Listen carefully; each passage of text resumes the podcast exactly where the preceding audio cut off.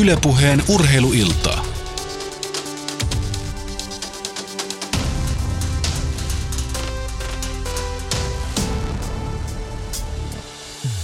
Ja oikein hyvää iltaa ja tervetuloa Ylepuheen urheiluillan pariin.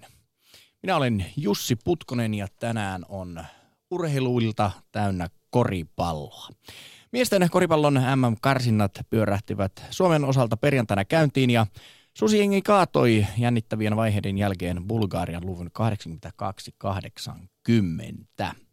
Ikävä kyllä MM-karsintoja varjostavat erimielisyydet kansainvälisen koripalloliiton ja Euroliigan välillä, joten Petteri Kopusta ja Sasu Salinia ei nähdä tänäänkään Susi-jengin paidassa. Tänään Suomi siis kohtaa toisessa karsintaottelussa Helsingin jäähallissa Tsekin ja ottelu alkaa kello 18.30 ja meidän urheiluillan lähetys jatkuu aina tuonne kello 21 asti. Ottelun paikan päällä selostaa Jouko Vuolle ja mukana on myös urheiluillan asiantuntijavieraana Ilpo Ipe Rantanen. Lähetyksessä ovat myös mukana Koripalloliiton puheenjohtaja sekä FIBA Euroopan hallituksen jäsen Antti Zitting, joka kertoo FIBAn ja Euroliigan kiistelyn vaiheista. Naisten maajoukkueen päävalmentaja Pekka Salminen, jonka kanssa pohditaan millaiset ovat naisten maajoukkueen tulevaisuuden näkymät, sekä miesten maajoukkueen päävalmentaja Henrik Detman. Lisäksi muistellaan suomalaisen koripallovalmennuksen eteen valtavan panoksen viidellä vuosikymmenellä tehnyt Robert Petteri Petersenia. Urheiluilta lähtee tästä siis käyntiin ja on myöskin mahdollista osallistua lähetyksen kulkuun, arvon kuuntelija. Sehän onnistuu joko Twitterin kautta aihetunnisteella urheiluilta tai sitten lähetysikkunan kautta Yle Puheen verkkosivulla yle.fi kautta puhe. Ja totta kai myöskin sähköpostia tulee paikalle urheiluilta at yle.fi. Mutta otetaan tässä pikkuhiljaa yhteyksiä Helsingin jäähalliin, jossa Joko Vuolle ja Ilpo Ipe Rantanen ovat paikalla. Miten on Jouko? Joko olet käynyt syömässä makkaraa? No en. Täytyy myöntää, että en ole syönyt. Käytin Ylen erinomaista lounastarjontaa hyväkseen ja taisi mennä vähän niin kuin kanan ja riisin puolelle tänään ja, ja ei sitä kovin raskasti voi tämmöisen rupeaman alla syödäkään, koska vaikka peli varmasti on mielenkiintoista, niin se ylimääräinen kuorma tuolla vatsapohjassa, niin se ei ole välttämättä se paras yhdistelmä missään tapauksessa. Mutta Täällä hallissa ollaan Ilpo Rantasen kanssa ja onhan tämä nyt täynnä sitten historiaa tämä halli. 50 vuotta sitten nimenomaan tässä hallissa pelattiin Euroopan mestaruuskilpailuja ja Suomi oli niissä kisoissa saavutti parhaan sijoituksensa, mitä on koskaan EM-kisoissa saavuttanut. Ja, ja silloin täällä koettiin kyllä aikamoisia hetkiä, monenlaisia. Niistä voi lukea vaikkapa sitten koripallomuseon sivuilta ja muualta, mutta, mutta Ipe, tiesitkö, että, tiesitkö mikä oli tapahtuma, jossa Suomi sai ensimmäisen maaottelun voittonsa? En tiedä, kerro. No se on aika hauskaa, nimittäin siinä on analogia tähän päivään. Kyseessä olivat nimittäin MM-karsinnat. Vuonna 50 MM-kisoihin, ensimmäisiin MM-kisoihin Suomi, oli mukana Nitsassa karsimassa ja niissä kisoissa Suomi sijoittui tai karsinoissa Suomi sijoittui kuudenneksi ja sinne kirjataan Suomen ensimmäinen maaotteluvoitto, mutta sitten saat äh, ison koripallotieteen ansiomerkki, jos tiesit kuka on Suomen valmentaja siinä joukkueessa. Minä en nimittäin tiennyt, enkä tuntenut edes kyseistä henkilöä. No sitten on kyllä varsin suuri todennäköisyys, että mäkään en tiedä. Hän oli nimittäin helsinkiläinen Keijo Viianen, kylläkin pitkäaikainen palloilumies, mutta, mutta kun perkasin sitä tiedostoa, niin, niin tota, se oli mulle täysin uutta.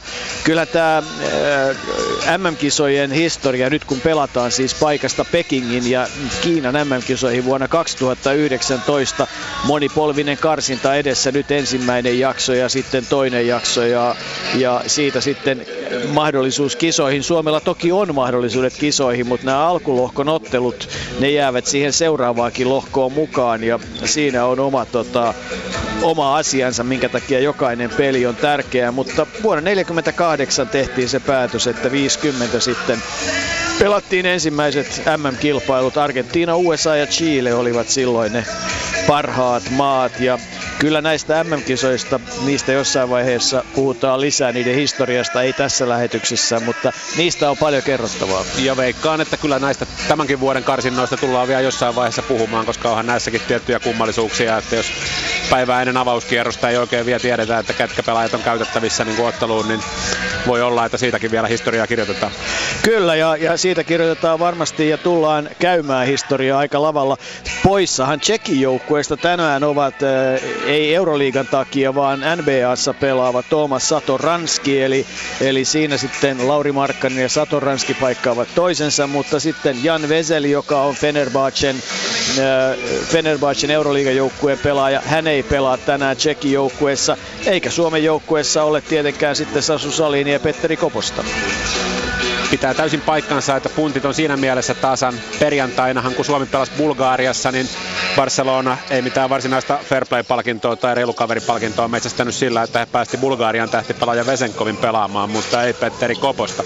Mutta siinä mielessä taas sitten, että jos ajattelee millä viisikolla Suomi aloitti kesän EM-kisoissa otteluita, niin siitä viisikosta puuttuu neljä pelaajaa. Et Tsekillä, vaikka heidän tähtipelaajansa Veseli puuttuu, niin Veselihän ei pelannut myöskään kesän EM-kisoista, jotka tosin Tsekillä meni aika vahvasti vihkoon. Kyllä, mutta 2015 tämä joukkue, no siitäkin on tapahtunut muutoksia, mutta että pelasi kyllä upeita pelejä. Jotenkin siellä Lille mahtavassa hallissa tulee mieleen öö, Kroatia-ottelu. Joo, se jäi kyllä vahvasti mieleen, koska se on edellinen kerta, kun on nähnyt Tsekin livenä. Ja se oli todella vaikuttava esitys. Sen ottelun viidestä parhaasta korintekijästä Tsekiltä puuttuu neljä. Että ainoastaan, ainoastaan niin, äh, Slib on tänään kokoonpanossa. Satoranskia korvaa äh, Wojtek Ruban, joka on pelannut erinomaisesti. Hän oli kahdeksan korin johtanutta syöttöä perjantai-pelissä Islantiin vastaan. Hän on 11,4 pinnaa Tsekin kolmanneksi paras korintekijä EM-kisoissa. Et mä luulen, että se Satoranskin poissaolo ei välttämättä Tsekille ole ihan giganttinen menetys. Jos äh, tällä hetkellä ilmeisesti toisella mantereella vaikuttava äh, kommentaattoriystävämme Pieti Poikala olisi paikalla, niin veikkaan, että Odsi olisi tällä hetkellä aika lailla Tsekin puolella. Kyllä mä näin sanoisin. Pitää muistaa vielä se, että siis se Tsekin erittäin liikkuva pelitapa, se pelinopeus, jolla he pelas. Et, et asia, jolla Suomi on voittanut merkittäviä kansainvälisiä koripallomaita, on nimenomaan liikkuva pelitapa. Tsekki taas oli, oli näissä asioissa, ainakin siellä Illessä, kun vierestä seurattiin, niin jopa Suomea parempi ja tosiaan pyyhki täysin lattiaa Kroatialla. Mutta miten on tultu tähän tilanteeseen, että kun ensin kaikki koripallomaat, siis FIBAn kaikki jäsenliitot äänestää yksimielisesti, että on hienoa, että pelataan, avataan maaotteluikkunat jalkapallon tapaan kesken kauden, niin miten ollaan nyt sitten siinä tilanteessa, että Euroliiga ja FIBA riitelevät? Tapasin tuossa päivällä Koripalloliiton puheenjohtajan Antti Chittingin, niin kuin Jussi jo tuolta äh, studiosta sanoi, ja hän on tietysti myös FIBA Euroopan hallituksen jäsen, ja keskustelimme aiheesta Antin kanssa, ja, ja nyt se olkoon pohjana siihen, missä tällä hetkellä ollaan. Jussi. Ylepuheen urheiluiltaa.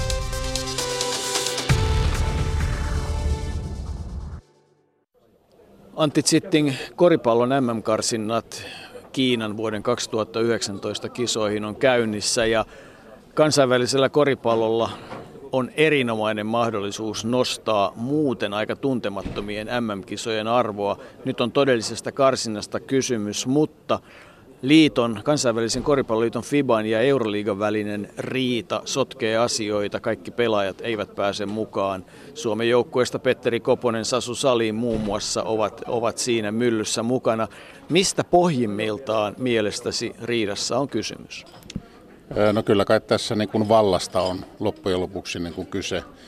Tämä setappi on aikoinaan ennen minun aikaa jo niin kuin synnytetty ja tässä nyt käydään tätä jäsenten välistä, että kuka määrää ja kenellä on niin kuin parha, parhaat aseet tässä pelissä. Tässä on business vastaan tämmöinen kansallinen koripallo ja nuorten ja, ja tuota maajoukkueiden kehittäminen vastakkain. Eikö tämä aika vaarallinen tie siinä mielessä, että kun ajatellaan semmoista urheilun perinteistä pyramidin rakennetta, jossa kansainvälinen koripalloliitto ja yleensä kansainväliset lajiliitot toimii sen lajin kansainvälisenä keskuksena ja, ja niin kuin tavallaan generaattorina, niin nyt bisneksen myötä ollaan murskaamassa tätä, tätä perinteistä mallia. No ilman muuta ollaan siellä peruskysymyksissä, että mitä varten tätä työtä kannattaa kaikkinensa tehdä, urheilua kaikkinensa. Eihän tämä nyt voi olla puhtaasti niin, että tämä vain pelkästään ammatti joillekin ihmisille, vaan kyllähän me liikutetaan varmaan satakertainen määrä näihin ammattilaisiin verrattuna nuoria, ja jostain hänen ammattilaisetkin ovat aikoinaan ponnistaneet. Että tästä jokaisen seuran työstä hän on ponnistaneet. Euroliigan johto puhuu siitä, että kun maailman merkittävin koripalloliiga NBA tekee näin ja estää omien pelaajiensa tulemisen, niin, niin hekin voivat tehdä samalla tavalla, mutta itse asiassa he ovat epäonnistuneet omassa bisneksessään. He ei ole lainkaan generoinut oikeastaan isoja tuottoja. Millä lihaksilla he puhuu? No varmaankin menneisyyden lihaksilla. Että kommenttisi siitä, että kuka pystyy luomaan arvoa, niin on, on varmaan oleellinen juttu. Ja jos arvoa olisi kyetty luomaan, niin en usko, että tässä tätä kalapaliikkia kaikkinensa olisikaan. Mutta kun sitä ei ole pystytty luomaan, niin kansainvälisen liiton, FIPAN ja Euroopan täytyy ottaa myös niin kuin tämä homma jollain tavalla hanskaansa. Tätä muutosta tässä nyt eletään kansainvälinen koripalloliitto NBA ja USA Basketball muun muassa elää aika hyvässä symbioosissa. USA Basketball eli Amerikan koripalloliitto pelaa omia karsintojaan ja on selkeästi lähtenyt mukaan järjestelmään, joka heidän mielestään on hyvä. He pelaa niin sanotulla D-liigan tai G-liigan pelaajilla tiukkoja pelejä, mutta tulee siitä selviämään. Hekin on mukana.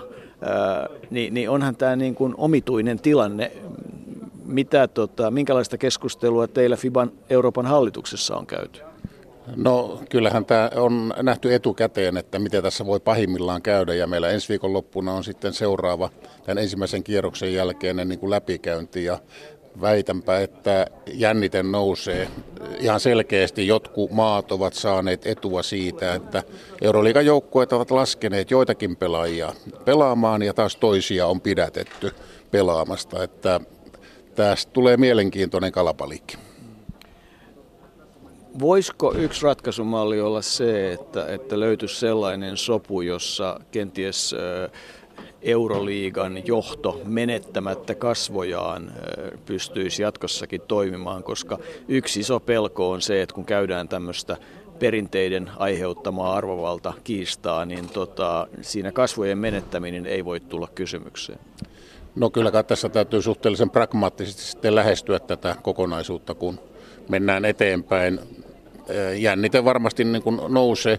Tähän olisi ratkaistavissa hyvin yksinkertaisesti käytännössä kahden pelipäivän muuttamisella näissä ikkunoissa ja ottamalla huomioon niin kuin molempien tarpeet, mutta nyt tavallaan Euroliikan joukkueet on laittaneet pelaajat puun ja kuoren väliin työnantaja sanoo, ette lähde, tai sanoo, sanotaan, että saatte lähteä, mutta ette lähde, niin kyllähän jokainen ymmärtää pelaajista, että tuota, toivotaan, että, että ei lähdettäisi. Ja tämä on tosi, tosi kinkkinen paikka, siis pelaajille mä ymmärrän heitä, mutta mä ymmärrän myös nyt tässä tapauksessa niin kuin maajoukkueiden valmentajia.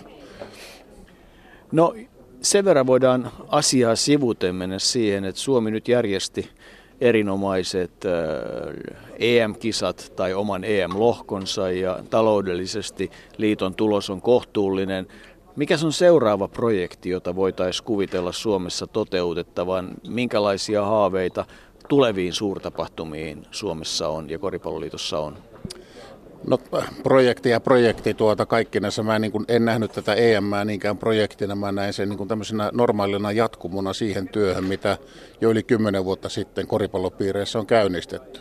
Samanlaista, samanlaista tuota mä näen naisten puolella.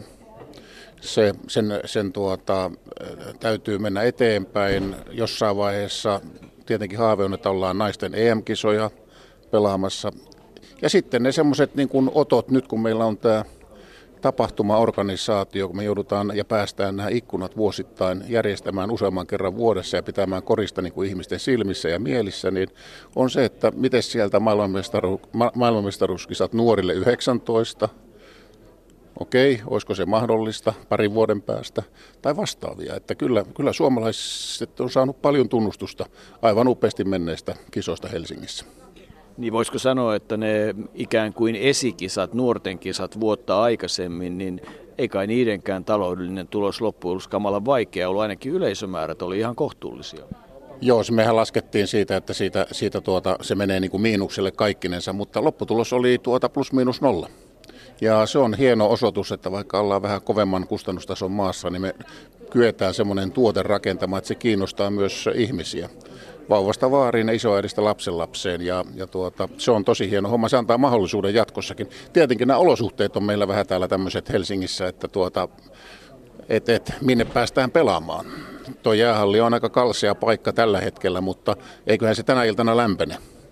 Niin ja toivottavasti se tulevaisuudessa lämpenee sillä lailla, että jos tämän kaupungin jäähallitilanne hiukan paranee, niin olisihan se sijainniltaan ja koko luokaltaan aika oivallinen palloiluhalli siinä jatkuisi kyllä aika hienot perinteet sitten yli 50 V tuota, rakennetun hallin, hallin tiimo, tiimoilta, että et tuota, kyllä siitä varmasti niin saataan. Me saadaan olla nyt rakennettu olympiastadionia, olympiastadionia uusiksi noin 300 miljoonalla, niin jos kymmenesosa siitä laitettaisiin palloilupyhätön rakentamiseen, niin me saataisiin aika hieno kokonaisuus. No palataan juurille. Miten uskot, että tämä Euroliigan ja kansainvälisen koripalloliiton välinen riita ja kädenvääntö tulee päättymään. Joko helmikuussa ollaan tilanteessa, että palataan päiväjärjestykseen ja siihen kaikkien koripallomaiden yhteiseen päätökseen, että ikkunoiden avaaminen kesken kauden on oivallista markkinointia. Kukahan se sanoi, että en ole ennustaja, vaan olen valmentaja. Tässä tapauksessa en ole ennustaja, mutta olen liiton puheenjohtaja ja tietenkin toivon, että me löydetään se ratkaisu. Ja uskon, että se väistämättä tulee ajan kanssa, koska kysehän on siitä, että koripallo tässä on sitten mahdollisesti häviämässä. Ei siis Euroliiga tai ei FIBA, vaan koripallo. Ja kukaan ei saisi nousta koripalloa suuremmaksi. Ylepuheen urheiluiltaa. Hän oli siis Koripalloliiton puheenjohtaja Antti Zitting ja FIBA Euroopan hallituksen jäsen. Ipe, mitä jäi mieleen?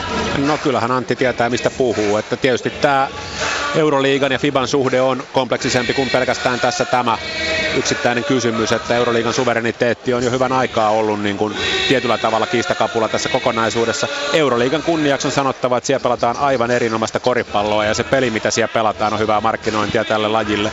Toivottavasti Euroliiga tiedostaa sen, että se, että heidän pelaajansa saa näkyvyyttä kauden aikana maajoukkuepaidassa on myös hyvää markkinointia Euroliigalle. Niin, se oli se asia, mistä Antti Zittingin kanssakin puhuttiin, että onhan se nyt kummallista, että jos ajatellaan, että, että nämä pelaajat, joista, jotka nyt eivät ole täällä, niin, niin kun he täällä loistaisivat, niin kyllähän se voisin kuvitella, että TV-katsojamäärissä jopa Suomessakin näkyisi, että, että, että, että kyllä pelaajan pitää olla esillä, jos halutaan häntä seurata. Ja niin kuin sanottu, hienoa koripalloa, hienoja joukkueita, että, että sääli, että ollaan tällaisessa tilanteessa ja, ja mutta se on nyt se asia, mistä sitten turha vääntää liikaa. Kyllä, ja si- niillä pelataan ketä on. Että kuten Suomi perjantaina osoitti Bulgaariassa, niin viisi pelaajaa saa edelleenkin laittaa kentälle. Ja jos Antti Kanervo heitti 5 kautta 6 kolmoset, niin en mä tiedä sitten, olisiko Sasu Salin heittänyt 6 kautta 6 samalla paikalla. Että kyllä niin, niin, niin erinomainen pelaaja kuin Sasu onkin, niin Suomella kuitenkin löytyi siinä pelissä niin näitä ruutuja paikkaamaan uusia pelaajia. Ja, ja se on toisaalta myös hienoa, se osaltaan lisää näiden pelien kiinnostavuutta.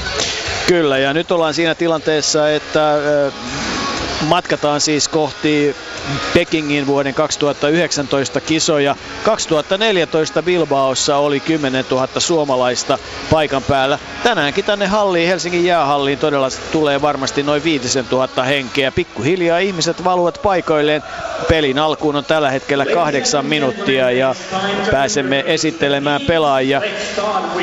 Hyvin mielenkiintoista on sitten nähdä, että, että minkälainen kamppailussa tulee. Tämä, tämä, on, tämä on todella mielenkiintoinen kamppailu, miten Suomi selviää. Tämä on Suomen osalta vähän semmoista selviytymiskamppailua ja eihän se nyt tietysti hyvä juttu ole, että, että Tuukka Kotti esimerkiksi ei ole pelaamassa, koska, koska hänen puolustus panostaa ehdottomasti tarvitaan. No nyt meillä niistä pelaajista, jotka tässä nyt viime vuosina on Susijengissä pelannut vitospaikkaa, niin käytännössä kaikki on pois pelistä. Eli nyt sitten tietysti siellä on Anton Odabasilla paikka ottaa ruutu. Mutta että kaikkiaan nyt jälleen joudutaan sitten Eric Murphyä esimerkiksi peluttaa vitosena. Siinä on tietysti puolensa, koska hän ei välttämättä puolustuspäässä ole parhaimmillaan liikkuvia nelospaikan pelaajia vastaan, mutta ei hän myöskään ole sellainen perinteinen vitospaikan bangeri. Ei todellakaan, mutta tietysti Suomen pelitavahan pitääkin olla erilainen, että eihän me voi eihän me nyt sillä pärjätä, että me yritetään korinalla kamppailu voittaa. Kyllä meidän pitää tietysti... Joo, ja tietysti sitten se on siinä vaiheessa, se on Suomelle vahvuus, jos esimerkiksi ne vapaat kolmen pisteen heittopaikat, mitä Eric Murphylle aukesi perjantaina Bulgariassa, niin jos hän nyt naulaa niistä heittoja sisään, sen jälkeen tämä asia on Suomelle vahvuus. Antti Kanervo, Mikko Koivisto, Sean Huff, Matti Nuutinen, Roope Ahonen ja sitten mielenkiintoinen pelaaja Anton Odabasi, 22-vuotias äh, Turkissa pelaava Alexander Madsen, joka plus-minus tilastossa ensimmäisessä ottelussa Bulgaria vastaan oli ihan loistokas. Äh, mukaan tulee myös äh, Kalle Lindbom, Juho Nenonen uutena pelaajana joukkueeseen. Jamar Wilson näyttää olevan mukana, vaikka oli kuumeinen Eric Murphy. Ja Ilari Seppälä tulee sitten takakentälle ensimmäiseen maaotteluunsa. Mutta tämä on oivallinen hetki kuulostella tovi, mitä aamuharjoitusten yhteydessä Henrik Detman vietti.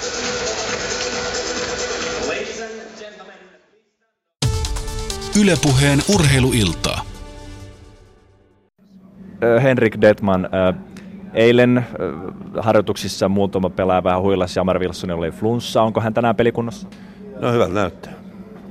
Tukka Kotti ei pelaa, mutta sitten ketäs muita? Niin, Antti Kanervolla joku pieni lääkärikäynti. Entä näyttääkö hänen kohdallaan hyvältä? Ette ole lääkäri, mutta ettekä ennustaja. No katsotaan, miten tuossa alkuvertailussa tuntuu, että, että, että siinä, siinä tota, toivotan tietysti, että hän pystyy pelaamaan. Että, että, että vamma ei ole niin paha. Pikkasen tota, siinä edessä pelissä, niin, niin tota, yhdessä tilanteessa tuli vähän iskua. Tuukka Kotti ei ole pelikunnossa. Minkälainen menetys hänen omaan joukkueelle?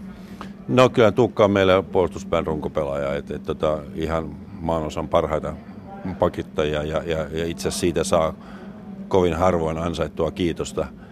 Siinä on sitten taas hyvä paikka muille täyttää, täyttää se, se iso kolo. Sitten hei, vähän toiseen aiheeseen. Charterlento. Susiengi lenssillä Bulgaria. Minkälainen, mistä se idea tuli ja miksi tällaiseen lentoratkaisuun turvauduttiin? No tämähän on tietysti kuuluu tähän bisnekseen, eli että et, tota, et, et pelaajien pitää luoda edellytykset, että pelaajat pystyy valmistautumaan mahdollisimman hyvin peleihin. Ja, ja tässä tämä oli oikeastaan pakollinen sen takia, että me oltaisiin menetty kaksi harjoituspäivää, koska, koska tota, kaupalliset lentot, lentot oli, oli, niin huonot ne yhteydet, että me olisimme mennyt sekä tota, joko keskiviikon tai torstain harjoitus, harjoitukset ja sitten olisi mennyt tuota, lauantai-harjoitukset pelkästään lentokoneessa ja lentokentällä istumiseen. Eli tästä oli suunnattomasti hyötyä maajoukkoon. No voin sanoa suoraan, että en usko, että jos peli oltaisiin perjantaina voitettu ilman, ilman sitä, sitä investointia. Että kyllä, kyllä se on, on, tämä matkustamisen rasitus on täysin aliarvioitu elementti tässä kilpaurheilussa ja erityisesti tänä päivänä, jolloin, nämä markkinat on näin pienet, niin, niin, tuota, niin pitää pystyä eri tavalla hakemaan sitten kilpailuetuja. Että, että, kyllä tämä tietysti myös kaikki itseään kunnioittavat joukkueet toimivat näin. Aikooko Susiengi turvautua jatkossa vielä charterlentoihin? No varmaan, varmaan tämä on kuuluu meidän, meidän tavoitteisiin ja, ja varmaan tuo tavoitteessa myös, että, että, että, yleisö pääsee mukaan näihin peleihin, että, tota, ei pelkästään istuta siellä yksin, vaan, vaan tota, toimittajien kanssa, vaan saada vielä parempaa seuraa.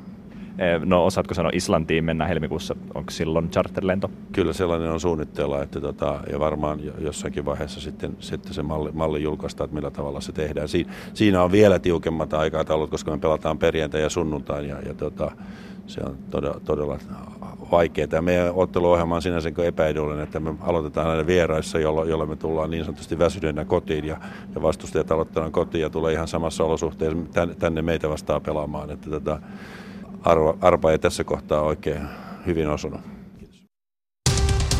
Ylepuheen urheiluiltaa. Se on Ilpo Rantanen alle kolme minuuttia ja sitten se lähtee liikkeelle ja, ja vähän niin kuin kauhun sekaisin tuntein tällä hetkellä kyllä jotenkin miettii. En tiedä minkä takia nyt on semmoinen niin puolipessimistinen olo, vaikka joukkue on niin kuin venynyt viime vuonna ja tottunut siihen, on oppinut niin kuin tavallaan myös voittamaan, mutta jotain, jotain niin kuin puuttuu. No, pelit ratkee pelaamalla, että katsotaan siinä vaiheessa, kun pallo lentää ilmaan, että mitä tapahtuu.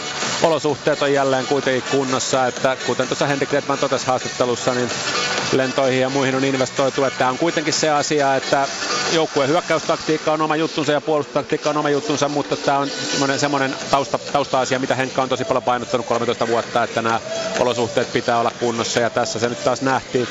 Pitää muistaa kuitenkin, että Suomella esimerkiksi löytyy vaikka Alexander Madsen, johon viittasit tuossa esittelyn yhteydessä. Hän pelaa nyt toista vuotta Tsekissä ja on siellä liigassa ihan selkeästi tähtipelaaja. Ja Tsekin joukkue kuitenkin koostuu pääasiassa Tsekin Nymburin pelaajista, joka on, joka on paikallinen joukkue, että niin, vaikka he toki Champions Leaguea pelaa ja on muutaman vuoden Venäjän liigaa pelannut, niin silti kuitenkin niin, niin kyllä meillä on pelimerkkejä. Ne asiat, joissa meillä oli vaikeuksia perjantain pelissä, on sellaisia, joihin pystytään vaikuttamaan kyllä ihan niin kuin olemassa olevillakin pelaajilla. Niin, se Tsekin liigahan ei liigana kyllä ole Euroopan kovimpia liigoja, siitä pitää lähteä liikkeelle. Ja, ja se mikä kyllä tiedetään on se, että Nymburg on sitten joukkue, joka taas hallitsee Tsekin liigaa täysin mennen tulle, voittanut kaikki pelaamansa pelit. Ja, ja tässäkin joukkueessa taitaa olla seitsemän Nymburgin pelaajaa, et, että tota, et, et se on niinku tosiasia. No niin kauan kun, tilast, niin kauan kun tilastoja katsoin, niin oli voittanut kyllä kaikki mahdolliset mestaruudet sekä, sekä liikassa että kapissa silloin, kun kappia oli pelattu. Niin, se on hieno urheiluopisto, tai aikana oli erittäin hieno urheiluopisto, semmoinen 50 kilometriä Prahasta eteenpäin, ja, ja tota, siellä on tullut vietettyä aikaa, tunnen sen aika hyvin, ja, ja kyllä siellä se kulttuuri, ää, nyt halli alkaa olla jo hiukan vanhentunut, mutta joitakin kymmeniä vuosia sitten, niin se oli vielä ihan moderni ja hieno paikka, hyvä, hyvä urheilukeskittymä, ja sieltä se on Tsekin koripallokoti tällä hetkellä. Kyllä. Mitä tulee Suomen kokoonpanoon, niin kyllä se, että Jamar Wilson pystyy pelaamaan, niin se on kyllä erisarvoisen tärkeä asia. Että kyllä niin, niin, jos ajattelee pelaajia, jolla on yksi vastaan yksi uhka, joka menee omastaan ohi, niin vaikka nyt tietysti ja mu- muutaman kerran perjantaina olisi vähän nopeammin voinut päästä pallosta eroon ja pallon kanssa muutaman kerran välillä sattuu ja tapahtuu kaikenlaista, niin kyllä kuitenkin se hänen yksi yksi uhka on se, mitä Suomi tänään tarvitsee. Niin, jollakin tavalla semmoinen tutina on myös, että Ilari Seppälällä olisi annettavaa tälle joukkueelle, koska, koska tota, jotenkin jää tun, semmoinen tunne, että että hän on myös pelaaja, joka pystyy pistämään pallo ilmaan. Ja hän on siis, paitsi vaikka hän on Susiengi debutantti, niin hänellä on kuitenkin näitä kyllä nyt Tsekkiä voi Itäblogiksi sanoa, niin, niin kuitenkin niin näitä tämän maanosan joukkueita vastaan pelaamisesta todella paljon kokemusta. Että hänellä on seurajoukkuetasolla, hän on pelannut valtavan määrän kansainvälisiä pelejä. Niin varmaan muuten Nymburgia vastaakin useampaan kyllä. otteeseen. Suomen aloitusviisikossa ei sen suurempaa yllätystä. Sieltä löytyy Jamar Wilson, ää, sinne tulee nyt sitten isoksi pelaajaksi Anton Odabasi, joka pääsee aloittamaan, kun Tuukka Kotti on poissa. Ja Eli Suomen aloitusviisikossa kapteeni Huff, Jamar Wilson, Eric Murphy, Anton Odabas ja Mikko Koivisto. Sillä lähdetään rakentamaan tätä äh, peliä. Kyllä, eli tosiaan kotin paikalla Odabasi muuten mennään samalla kuin perjantaina. Tsekkihän on suhteellisen tuore, että siellä pelasko lukuun ottamatta takamies Bohacikkia, joka pelasi 34 minuuttia, niin kukaan muu ei tainnut pelata 25 minuuttia enempää. Ja Tsekki tuon avaus voiton vie ja lähtee sitten rakentamaan omaa. Suomen puolustus on ehkä ollut hiukan erilainen nyt kuin mihin on totuttu. että se ei ole ehkä ollut ihan niin uhkarohkea. Hyvin tuli muuten Odabasi apuun puolustuksessa. Koivisto on sitten kovan paikan edessä ja avauskorista kamppaillaan ja niin vaan pallo tulee loppujen lopuksi Suomen joukkueelle ja Odabasi sen saa haltuunsa. Murphy lähtee rakentamaan rauhassa Suomen peliä tärkeää on nämä avaus, avauskierroksen. Jos Suomi tästä nyt voiton ottaisi, niin sitten tilanne olisi jo aika lailla niin kuin huomattavan hyvä verrattuna moneen tilan, muuhun tilanteeseen. Eli, eli tärkeää olisi päästä alkuun. Viisi sekuntia enää hyökkäysaikaa ja Wilsonilla pallo. Ja nyt pitäisi saada sitten pallo ilman. Wilsonin heitto lähtee ja se ei osu edes rautoi ihan liian kauan Wilson hautopalloa. Joo, yksi, yksi puolen vaihto koko hyökkäyksessä, että se ei riitä kyllä ja, ja jäätiin heittokellon kanssa vaikeuksia.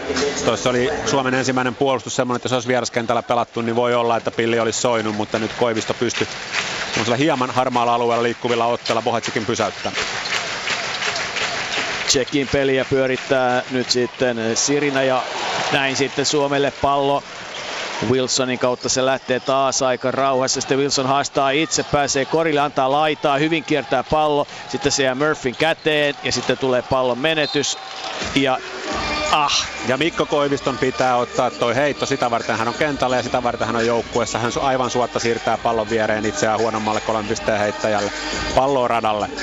Tässä tämä Tsekin sisäpelaaja Gris oli 5 kautta 5 pelitilanne heitot ensimmäisessä pelissä, mutta nyt heitti sitten alta yksin niin raudan alareunaan, että mielenkiintoinen. Nyt hän pääsee uudestaan yrittää. Ja kaatuu pallon kanssa, antaa sen laittaa ensimmäinen kolmonen paukkuu, se menee ohi, levypallo, se Mikko Koivisto saa sitten haltuunsa.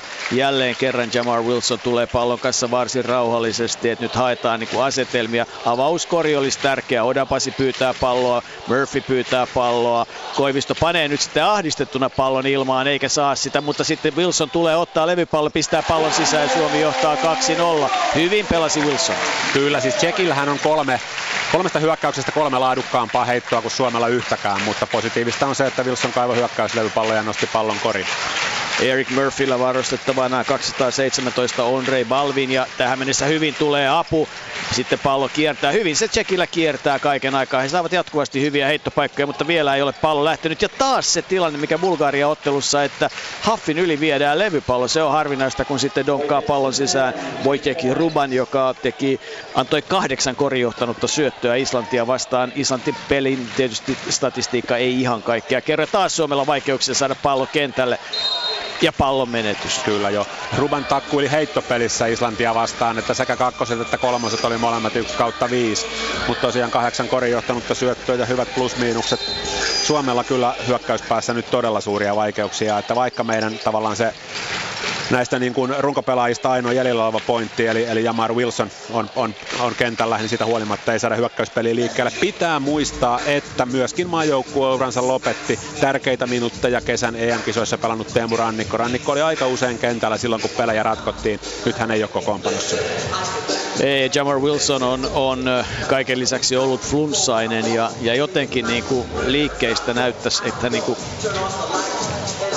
huonoa analyysiä, mutta tuntuu siltä, että ikään kuin vähän säästäisi energiaa tällä hetkellä. Kyllä, ja tässä, tässä viisikossa hän on myös niin kuin ainoa tavallaan niin palloa käsittelevä mm. pelaaja kahdella takamiehellä pitäisi pystyä pelaamaan ja taas tulee hyvä heittopaikka Tsekille. Ja taas viedään hyökkäys. Levypallo tällä kertaa se viedään Murphyn edestä. Levypallon vie Martin Kris kaksimetrinen pelaaja ja sitten Korinalle jaetaan. Ja, ja nyt sitten Suomi onnistuu katkaisemaan Tsykin hyökkäyksen saadaan pallon riisto Jamar Wilson ei pysty syöttämään sisälle antaa pallon laitaan Koivisto on pallon kanssa sitten half ja peli seisoo ihan täysin hyökkäyksessä ei ole minkäänlaista liikettä kukaan ei sitten pyritään pelaamaan sisälle Odapasille, joka haastaa.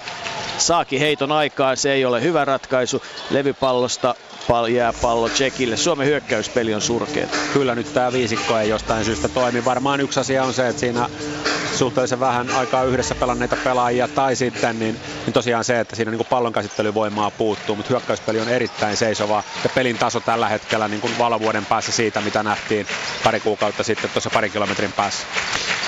Ehdottomasti ja lukemat kolme ja puolen minuutin pelin jälkeen 2-2. Se on tietysti ja, ja sitten laita ja laidasta päästää pelaajan tulemaan Martin Krissin, joka siirtää Tsekin 4-2 johtoon. Siihen vielä virhe ja vapaa heitto, eli laita auki, kori vastustajalle, Murphylle virhe ja vapaa heitto. Siinä oli niin kuin monta negatiivista merkistä Kyllä joo, siinä varmasti scoutissa oli, että pitäisi vasen käsi ottaa pois kuitenkin.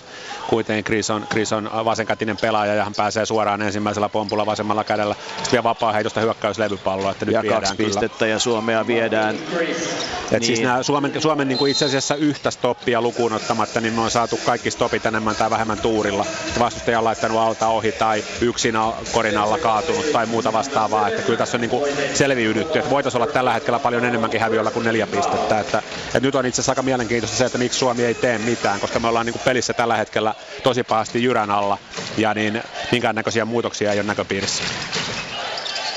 Haffille pallo jää käteen, hän antaa sen laitaa, vasempaa laitaa Odabasille, joka antaa pallo Wilsonille, ei anna. Sitten tulee Koivisto ja Koiviston erinomainen syöttö Wilsonille, joka pelataan ulos tilanteesta. Tsekki ottaa pallon, Riiston tulee nopeasti ja saa hyvän heittopaikan ja näin paukkuu. Tällä kertaa sitten vastaavasti Haff saa levypallo ja häntä kyllä otetaan aika kovaa siinä ja virhehän siitä tulee.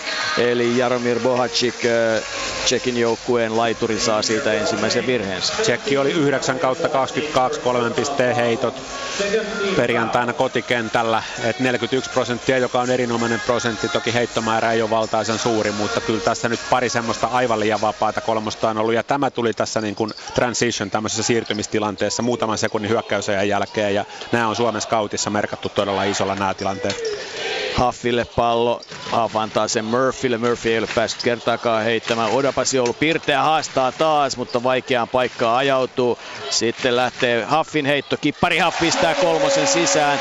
Oli aika vakuuttava hetki tai Bulgaria ottelussa ja se oli tietysti tervetullut kori. Se oli hänen henkilökohtainen halukorinsa ja Haff tietysti vaikutti kyllä hyvältä Bulgaria vastaan. Kyllä hän otti aivan eri tavalla roolia kuin aikaisemmin, että kyllä esimerkillistä kapteenitoiminta ja Haf saa tilanteesta virheen, joutuu Kropala puolustamaan Wojciech Rubania, tätä Nymurkin 202 senttistä laituria, joka on ihan selvästi yksi joukkueen avainpelaajista. Itse Balvin taitaa mennä vapaahettoviivalle, mutta kuitenkin ah, okay. vähän, vähän, vähän, omaa lääkettä Suomelle, että Suomihan on Sean Huffia vienyt postiin pienempiä pelaajia vastaan ja nyt sitten isokokoinen Balvin vei, lähti selkäkoriin päin Haffia haastamaan, että vähän siinä tässä, että tuleeko, tai oliko heittotilanne virhe, tuleeko kaksi heittoa, mutta näin tuomittiin ja vapaa heittoviivalle mentiin. No näin päin se voi sitten mennä. Balvin heittää kuitenkin ensimmäisen vapaa sisään. 5-7 on tilanne, eli Tsekillä kahden pisteen johto, ja nyt se johto on kolme pistettä. Suomi on pelannut viisi minuuttia, ei yhtään vaihtoa, ja koko ajan vaikeuksia ei ole ihan pallon kentälle saamissa. Nyt Mikko Koivisto pelaa taitavasti. Sitten pitää tuoda pallo ylös. Koivisto ei ole periaatteessa mikään erityinen pallon käsittelijä, mutta tuo vuoren varmasti pallon sisään yksi joukkueen luottopelaajista.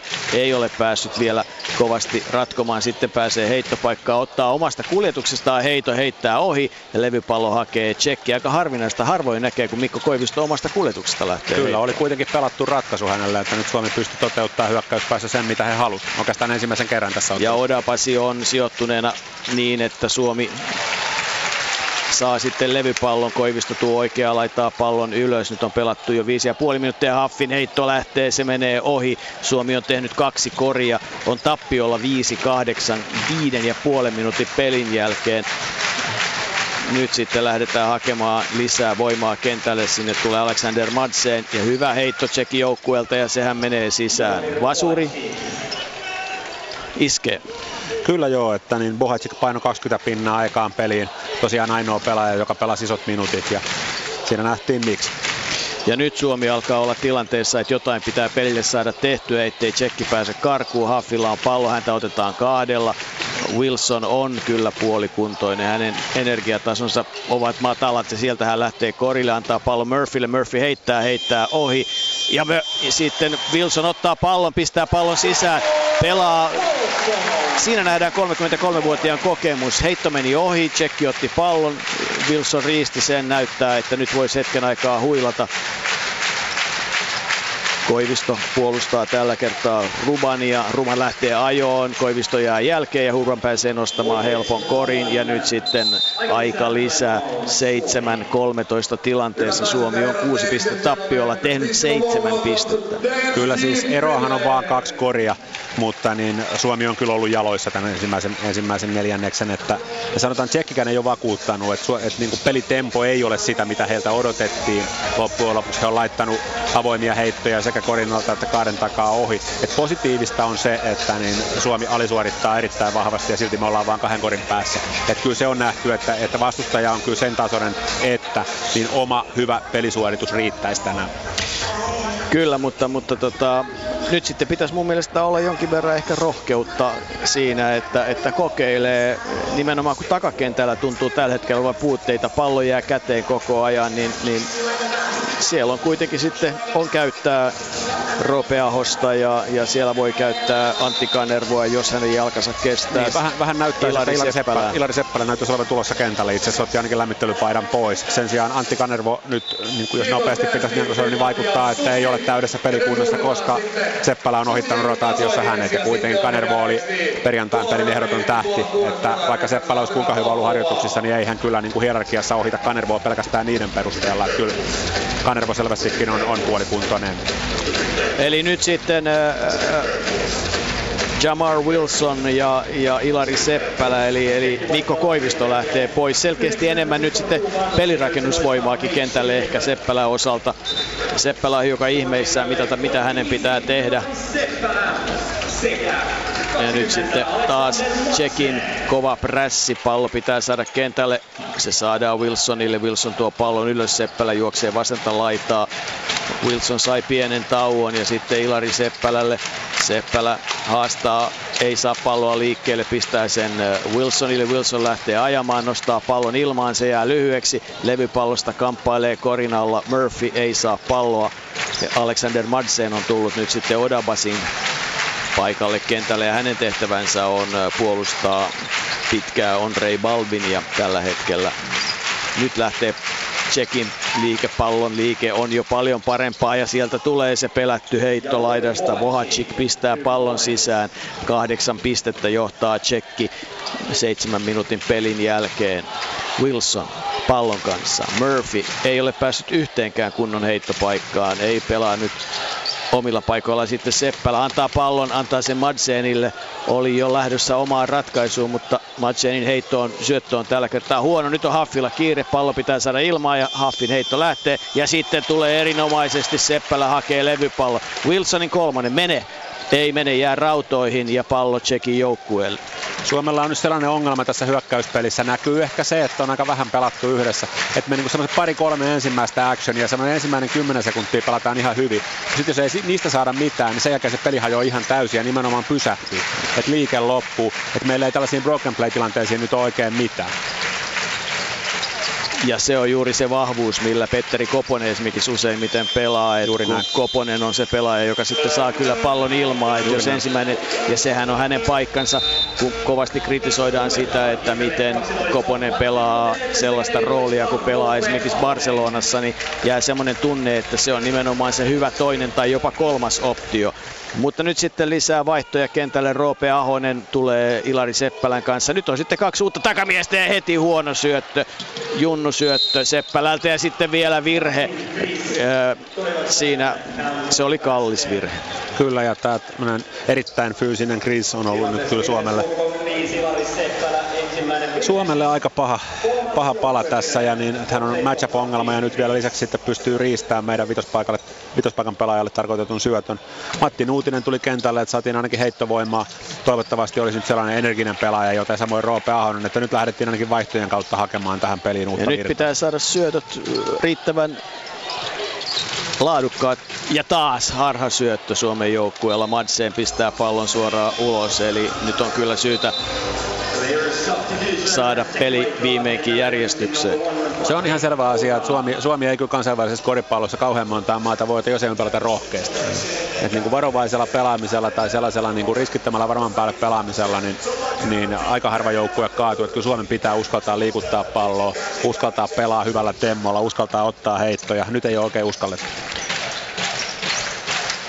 Tsekin hyökkäys ja jälleen kerran nyt sinne on tullut kentälle myös Blake Shield, amerikkalaispelaaja, joka on ollut erittäin tehokas omassa seurajoukkueessa Espanjassa, mutta toki seurajoukkueella on mennyt erittäin huonosti ja hyvin hakee nyt Murphy levypallon, sitten Ahonen tuo palloa vasenta laitaa ylös, palloa hänellä Ahosella on heittopaikka ja Ahonen pistää pallon ohi se oli ehkä meidän vapain heitto tähän mennessä. Että se oli just niitä heittoja, mitkä kyllä pitää osua kotikentällä, että niin valitettavasti ei tällä kertaa.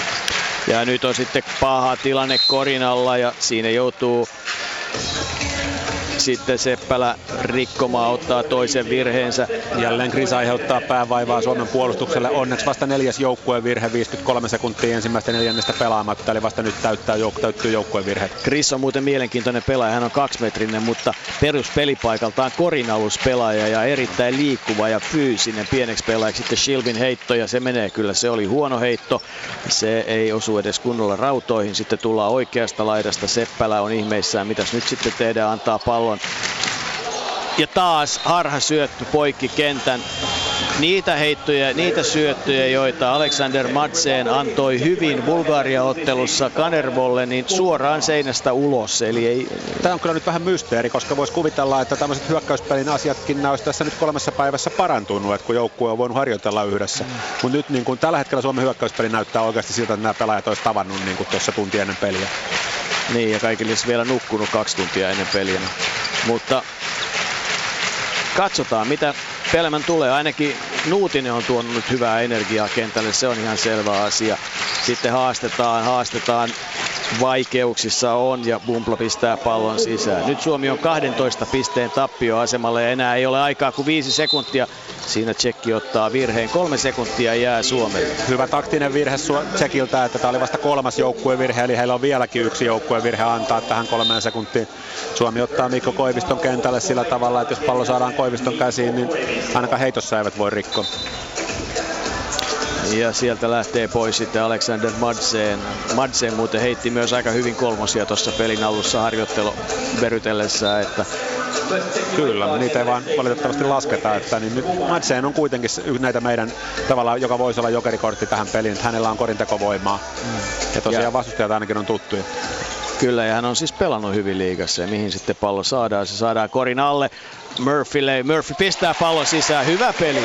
Ensimmäinen hyvä peli, eli tämmöiset niin kuin yksittäiset pelit sitten näiden kokeneiden pelaajien Koivisto Murphy välillä. Rohkea syöttö toki. Tähän oli hyvin merkattu peli, eli tosiaan Suomi laitto heittäjiä kentälle. Nämä heittäjät juoksi ristiin. Ilmeisesti tarkoituskin oli, että tämä on tämmöinen decoy, tai tämä on tällainen niin kuin feikki, tämä, tämä mitä nämä juoksee nämä heittäjät, ja pallo pelattiin lobisyötöllä Murphylle korin alle, josta hän pääsi nostamaan korin. Tärkeä onnistuminen Murphylle ja, ja myös Suomelle pientä, pientä lohtua tähän varsin, varsin synkän ensimmäisen neljänneksen loppuun. Että kyllä kun lähtökohtaisesti niin, niin menetyksiä taitaa olla enemmän kuin, kuin Korea. Että no, Korea on, Korea on neljä ja menetyksiä on seitsemän, niin silloin on, silloin on aika synkkää kyllä tämä pelin kuva.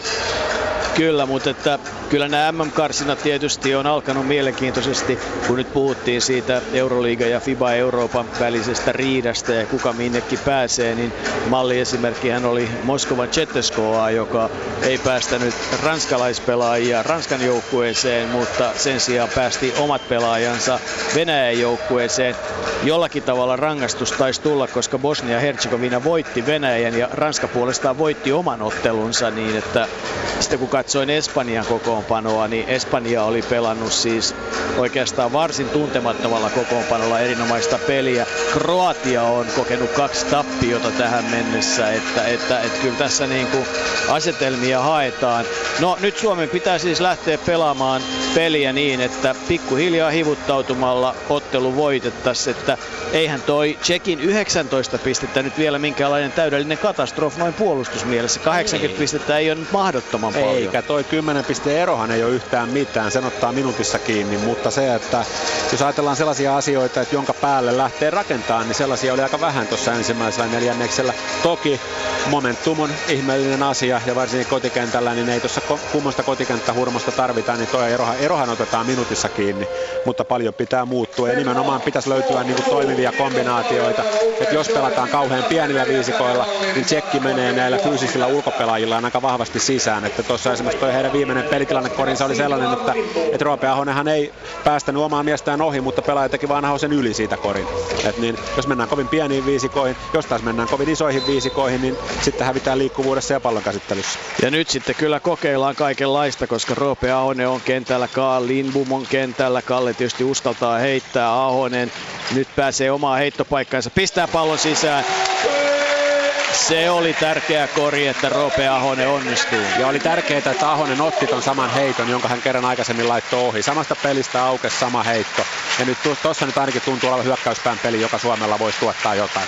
Kyllä, ja nyt sitten todella niin kuin pelataan viisikolla, joka on tämmöinen Mikko Koivisto ulkona, tulevaisuuden viisikko ja hyvin tuli ka- tultiin apuun ja sitten Tsekin heitto oli huono. Meneekö siinä myös nilkka?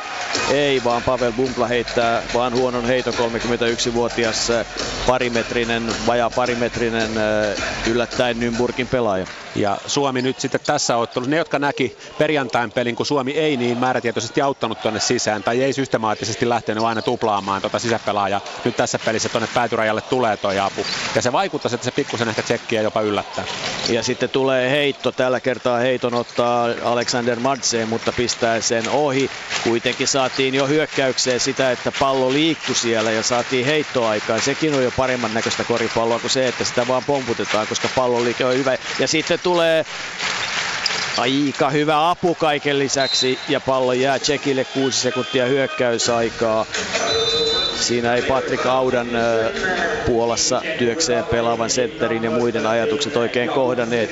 Ja myös Auda, Auda näitä, siis oli itse asiassa Puolan näistä pelaajista paras korintekijä kesän EM-kisoissa 11,6 pistettä, että ilman muuta niin tottunut laittaa palloa korin. Tsek, Tsekkiä vastaan Suomellahan ei muuten niin varsinaista yllätysmomenttia ole, että, että Suomi ja Tsekki on pelannut vastakkain ja Tsekki on aika hyvällä menestyksellä Suomea vastaan pelannut viime Niin, voitti parikymmentä pistettä kesällä, kun pelattiin viisi kunnon tai eikö sitä sanoa kunnon, mutta pelattiin niin sanotusti EM-kisajoukkueelle.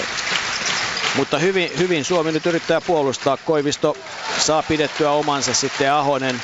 Ahonen tuo palloa ylös. Hänkin on pelannut paljon tällä kaudella, toki Euroopan kakkosliiga ja sitten hyökkäyspäävirhe. Voi nenä. Siinä tosiaan Tsekin hyökkäystaktiikka on varsin selvää, eli siinä mennään Suomen pienikokoisempia ulkopelaajia vastaan tuonne tosiaan postiin, viedään heitä sisään, pyritään saamaan Suomi auttamaan ja sen jälkeen luetaan mistä avut tulee ja syötetään palloa tuolta ulos. Ja niin tuossa Koivisto pärjäsi varsin hyvin. Kalle Lindbumin pelaamattomuus Liettuassa alkukaudella näkyy nyt sillä, että hän on yliinnokas. Oli jo edellisessä ottelussa ja nytkin sitten semmoinen hyökkääjävirhe, joka oli aika turhan oloinen kyllä. No joo, toi on vaikea toi tuollainen slippitilanne, että kun tuosta toi screenaaja lähtee nopeasti liikkeelle, niin se on myös sitten, että onko se sitten liikkuva screeni niin kuin tuossa, niin se on vaikeita tilanteita joka tapauksessa, niin nyt kun, nyt kun hyökkäyspäässä on valmiiksi ollut jo tarpeeksi vaikeaa, eli pelitilanne-heitot on 16 heitosta 5 sisään. Heittojakauma on aika erikoinen, eli Suomella on tosiaan 6 kahden pisteen yritystä ja 10 kolmen pisteen. Et niitä on enemmän. Ja lisäksi meillä on nyt sitten tämä Lindbomin väärä screeni oli, oli Suomen kahdeksas menetys. Et, et, viisi koria, kahdeksan menetystä, niin sillä suhteella, että tietysti koripalloottelua voita. Ei, mutta pikkuhiljaa mukaan peliin ja ero on seitsemän pistettä, että se ei ole yhtään mitään. Nyt sitten se kuudes pelaaja, jota Suomen osalta kovasti kannustetaan, niin sillä olisi iso tehtävä tänään. Pitäisi kyllä todella pystyä kannustamaan joukkuetta, kun sitten Tsekin joukkue lähtee omaan hyökkäyksensä. Roope Ahonen puolustaa omaansa, joka on tässä tilanteessa Sirina. Pallon liike on hyvä ja nyt sitten pyritään ajamaan sinne korille ja sitten tulee pallon menetys myös Tsekille. Ei, ei Tsekinkään hyökkäyspeli kyllä niin kuin kaikkein kauneinta ole. Ei missään tapauksessa. Että kyllä tosiaan vaikka Tsekki peluutti hyvin laajalla rintamalla perjantaina, että siellä ei kukaan pelannut isoja minuutteja, niin ei tässä kyllä kumpikaan joukkue ottelun alussa ei missään nimessä ihan parhaalla jalalla ole ollut liikkeellä. Ei. Jotain Roope Ahosessa on, on, on, on niin kummallista tavallaan, että et, hän ei vaikuta pallovarmalta, vaikka periaatteessa on pelannut paljon. Se on musta kummallista. Ei, ei ole semmoinen. Ja sitten tu, pelataan laitaa ja sieltä menettää pallon sitten Karl Lindbom, jonka pelaamattomuus mielestäni edelleen näkyy, mutta ei se Tsekinkään hyökkäys, kun päädystä heitetään pitkä ulos, niin kehuja ansaitsee. No ei, Tsekillekin jo viides menetys, että kyllä sekin 12 minuuttiin paljon. Niitä, niitä suodaan heille vaikka kuinka paljon. Ja nyt Roope Ahonen jälleen tuomassa palloa ylös, antaa sen ensin Madseen, niille saa sitten itselleen keskelle ja sitten pelataan hyvä heittopaikka laitaa, mutta huono on se. Hyvä levypallo puolestaan Kalle Lindbomilta, hän taistelee sen Ahoselle, vielä on hyökkäysaikaa 10 sekuntia, Ahonen antaa laitaa ja sieltä tulee heitto ja sekin menee ohi ja nyt Tsekki vie levypallon. Suomen heittopeli kangertelee, ei saanut Lindbom palloa 2 kautta 11 on nyt kolmen pisteen heitot. Neljäs hyökkäyslevypallo oli äsken, että se ihan vähän kompensoi noita yhdeksää menetystä. Tsekki vaihtaa kaiken aikaa. Tsekin valmentajana on Ronen Ginsburg aika hyvän koripallo CVn oma 54-vuotias israelilaisvalmentaja, joka Nymburissa teki pitkän päivätyön, on ehtinyt olla on nähdä koripalloa paljon ja häntä pidetään kyllä erittäin, erittäin taktisesti taitavana valmentajana, minkä tietysti EM-kisatkin ovat näyttäneet. Ja sitten pakotettu heitto Tsekin joukkueelta ja se menee ohi, eli, eli ei edes osu rautaan. Ja, ja... Mikko Koivisto puolusti hyvin, että jälleen häntä yritettiin viedä tuonne postiin, että tuossa oli pelin, pelin niin kuin pääasiallinen optio oli se, että Ruban postaa Koivistoa vastaan ja Koivisto puolusti niin, että sinne ei saatu palloa ja Tsekille ei jäänyt oikein mitään. Kalle Lindbom antaa pallon Ahoselle, joka lähtee tuomaan siitä Jakub Sirinan prässiä vastaan. Tsekki ostaa ylhäältä kiinni, ei tosi muuta kuin ahdistaa, ei pyri riistoihin, eikä ihan tule pallo nyt oikea. Mikko Koivisto näyttää, että pane se liikkeelle, vaihda laitaa ja sitten Ui, ui, ui, kuinka vaikeata peliä tällä hetkellä Suomen joukkueelta. Heitto pitää saada liikkeelle, Ahonen sen pistää nyt sitten korjalta ja siellä rikotaan oikealla hetkellä siinä käy tuurikin Suomen joukkueella. Ahosen heitto jää niin lyhyeksi, että se menee suoraan Madseenin käsiin, jota rikotaan ja Madseen pääsee viimeisellä sekunnilla vapaa-heittoviivalle ja Koivisto on vihainen kentällä. Hän näyttää, että, että, että pitäisi niinku ymmärtää, miten tätä peliä pelataan. Joo, tässä joku viisas on joskus sanonut, että menetyksellä uhkaaminen toimii aina, että siinä niinku vastustajakin näyttää siltä, että niinku pallo on jo riistetty, kun siinä äskeinen Suomen hyökkäys oli sellainen, että kaksi pelaajaa näytti niinku jo menettäneen pallon ja sitten heitettiin loppujen lopuksi heitto, joka ei osunut edes kodirautaan. Mutta Madsen tuli ja kaivoi irtopallon ja tilanteessa virhe ja kaksi vapaa heittoa. Tämä kääntyykin siihen, että Suomi tulee kahden korin päähän. Hiljaista on jäähallissa, kun Madse heittää vapaa-heittonsa ohi. Ja positiivista on se, että nyt taas kolme ja puoli minuuttia tätä neljännestä pelattu ja Tsekillä nolla pistettä. Kyllä, se on tietysti hyvä ja hyvää puolustusta nyt Ahoselta ja sitten pallo käy ulkona ja Tsekillä on kyllä menetyksiä aikamoinen määrä ja nyt sitten Eric Murphy tulee kentälle ja kentältä poistuu Alexander Madsen, jolla oli vaikea äh, jakso pelissä. Mutta jälleen kerran ilmeisesti, kun katsotaan plus-minus-tilastoa, niin kun Madsen nyt on ollut kentällä, niin Suomihan johtaa tätä jaksoa kuitenkin 4-0. Että se osoittaa Koivistolla pallo kädessä. Hänelle tulee Murphy tekemään screeniä Ahonen.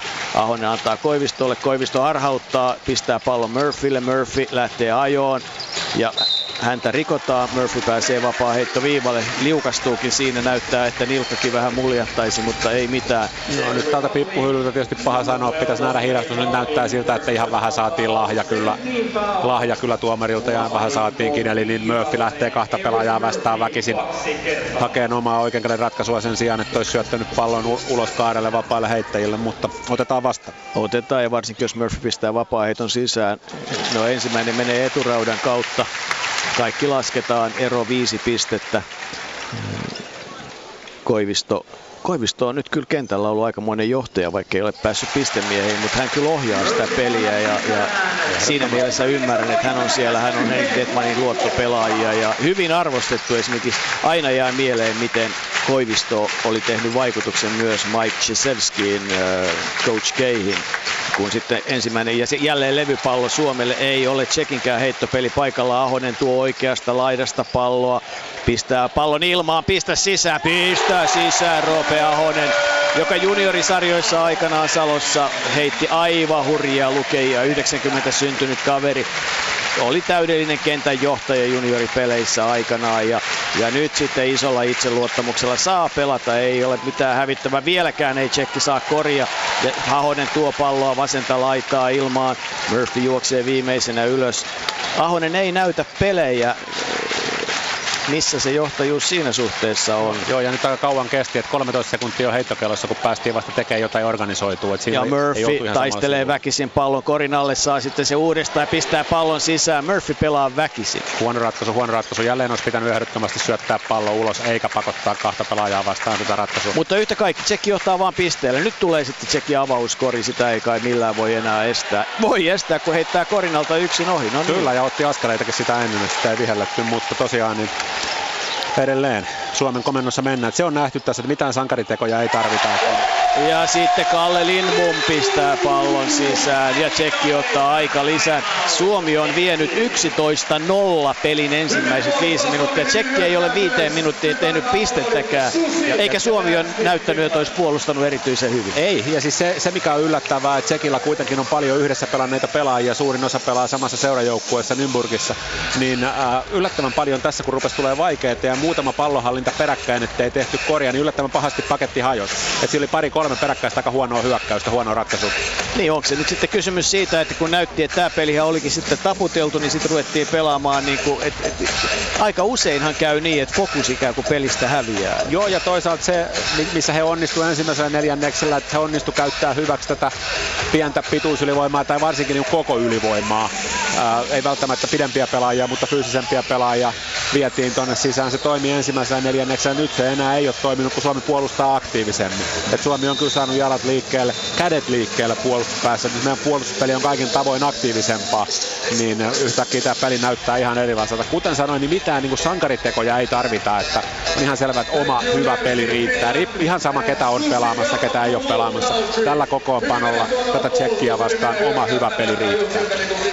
Kuvaavaa on se, että siinä vaiheessa Suomella pelasi pitkään viisikko, jossa ei ollut yhtään, tai Mikko Koivisto aloitusviisikon pelaajana ja, ja Suomi ottaa kiinni, eli rohkeutta sitä mitä kuulutettiin, niin antaa mennä vaan. Joo, siis on totta kai tärkeä asia, että luotetaan pelaajia ja, ja Detman on, Detmanilla on hyvät näytöt siitä, mutta että Suomi tietysti aika pitkään pelasi sillä aloitusviisikolla, mikä ei toiminut missään vaiheessa, eikä se näyttänyt edes siltä, että se alkaisi toimia.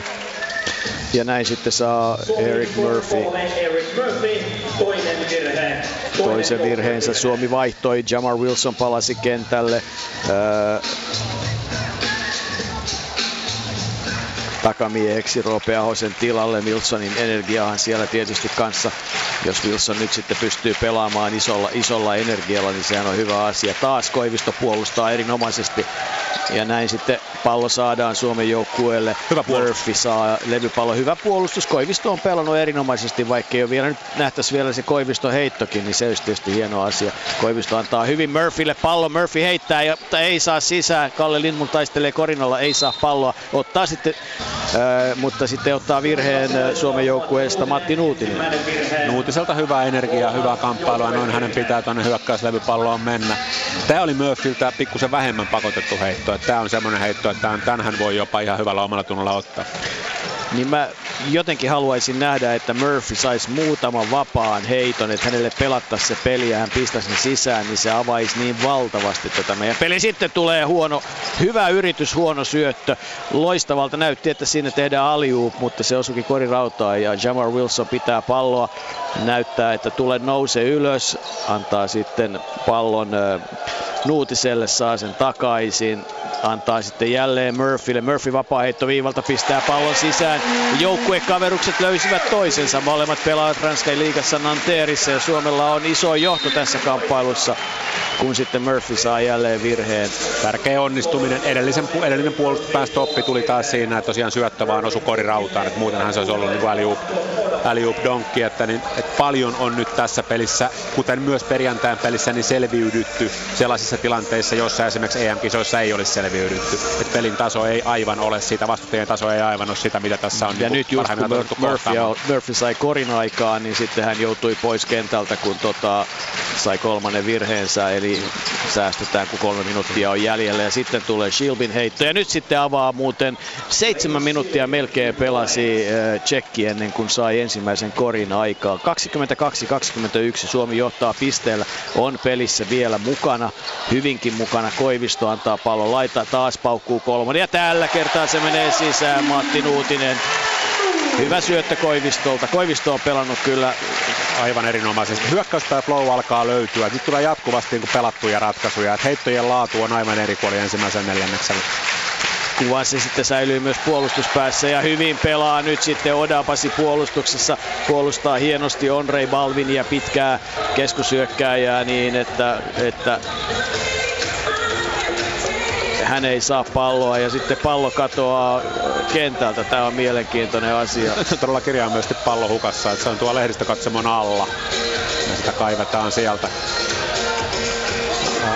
Tosiaan pelattu niin sillä tavalla, että 2.45 on neljännestä jäljellä. Tsekillä on tähän neljännekseen yksi kori. Se on haastettu hyppyheitto kättä vastaan omasta kuljetuksesta, että menee se ihan kategoriaan, että se pystytään, sen kanssa pystytään elämään. Ja nyt, ja nyt todella pallo on, on sillä lailla, että... On todella mysteeri, että miten se niin voi olla näin hukassa. Se on mennyt niin syvälle, että sinne ei pääse. Pitää hakea joku täytyy sanoa. Että Siinä levitellään käsiä eikä uskalleta mennä on... hakemaan, se pitää taka. Ei ole nyt kyllä tällä, ei ole nyt omalla uralla tullut ihan hirveän montaa kertaa tällaista tilannetta kyllä vastaan. Ja sitten pallo vaihtuu, se on ihan, no niin. No nyt alkuperäinenkin pallo sieltä löytyy, että niin.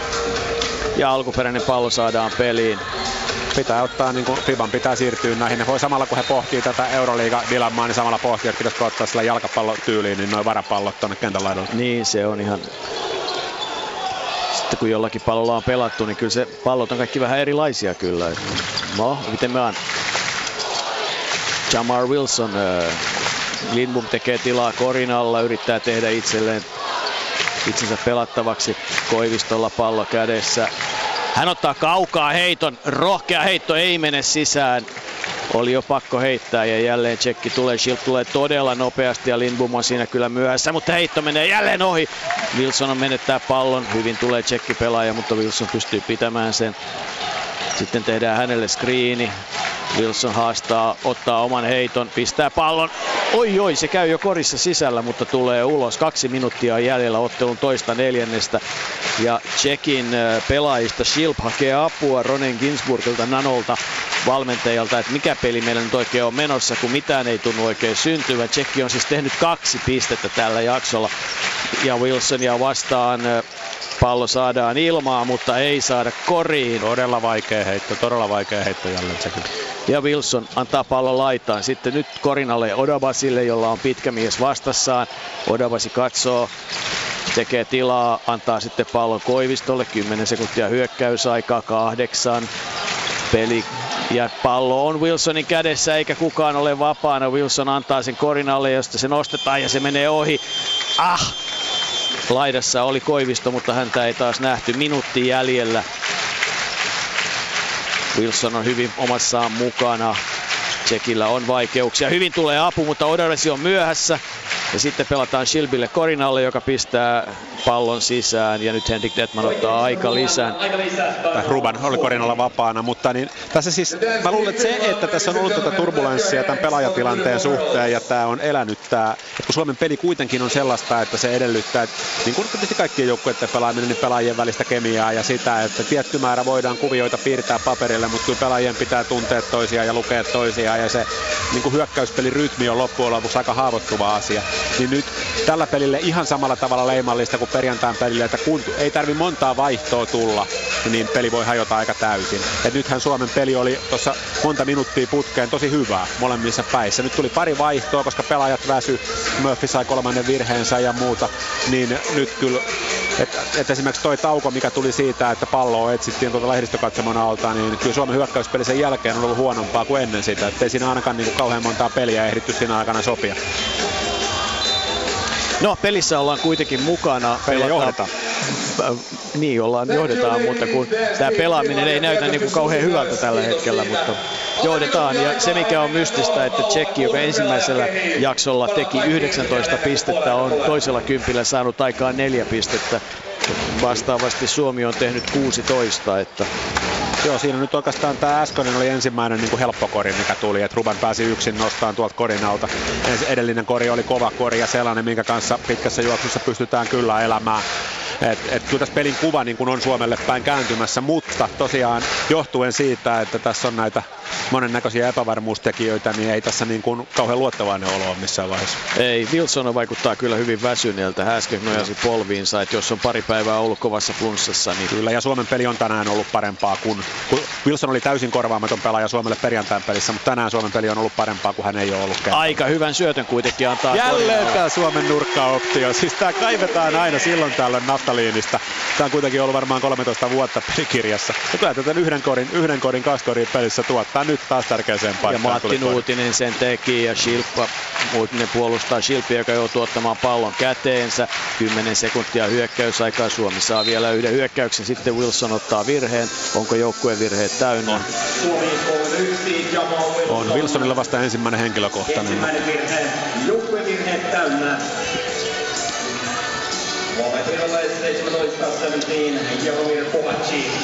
Wilson ilmeisesti kuvitteli, että joukkueen virheet ei ole täynnä ja lähti rohkeasti Joo, siltä vähän näytti. Niin. Siltä vähän näytti. Bohaci kuitenkin hän teki 20 pinnaa tuohon perjantain peliin. Nyt on kasassa kuusi. 197 senttinen Nymburgissa 11 pisteen keskiarvolla pelaava laita hyökkääjä, joka Prahan joukkueesta oli. Pelasi muuten siis Madsenin pelikaverina viime vuonna Prahassa ja pistää toisenkin sisään. Ja näin sitten vielä vaihtaa tsekki, kun Suomella on yksi hyökkäys, eli eikös nyt sitten pelata pallo loppuun ja hyvä kolmonen siihen? Siitä lähdetään. Tsekillä on jälleen, heillä on jälleen kaksi virhettä antaa, eli Suomen pitää huomioida tämä kyllä, että niin tsekki pystyy fiksusti ai, käyttämällä, ai, ai, niin kaksi joukkueen virhettä on vielä varaa tehdä. Niin, voi yrittää riistoakin ihan rohkeasti. Kyllä. Sitä he tosin ei nyt kyllä tee. Ei, 10 sekuntia on jäljellä yök tätä jaksoa. Sitten tulee Wilson. Nythän, Noin. ja sitten tulee se ensimmäinen.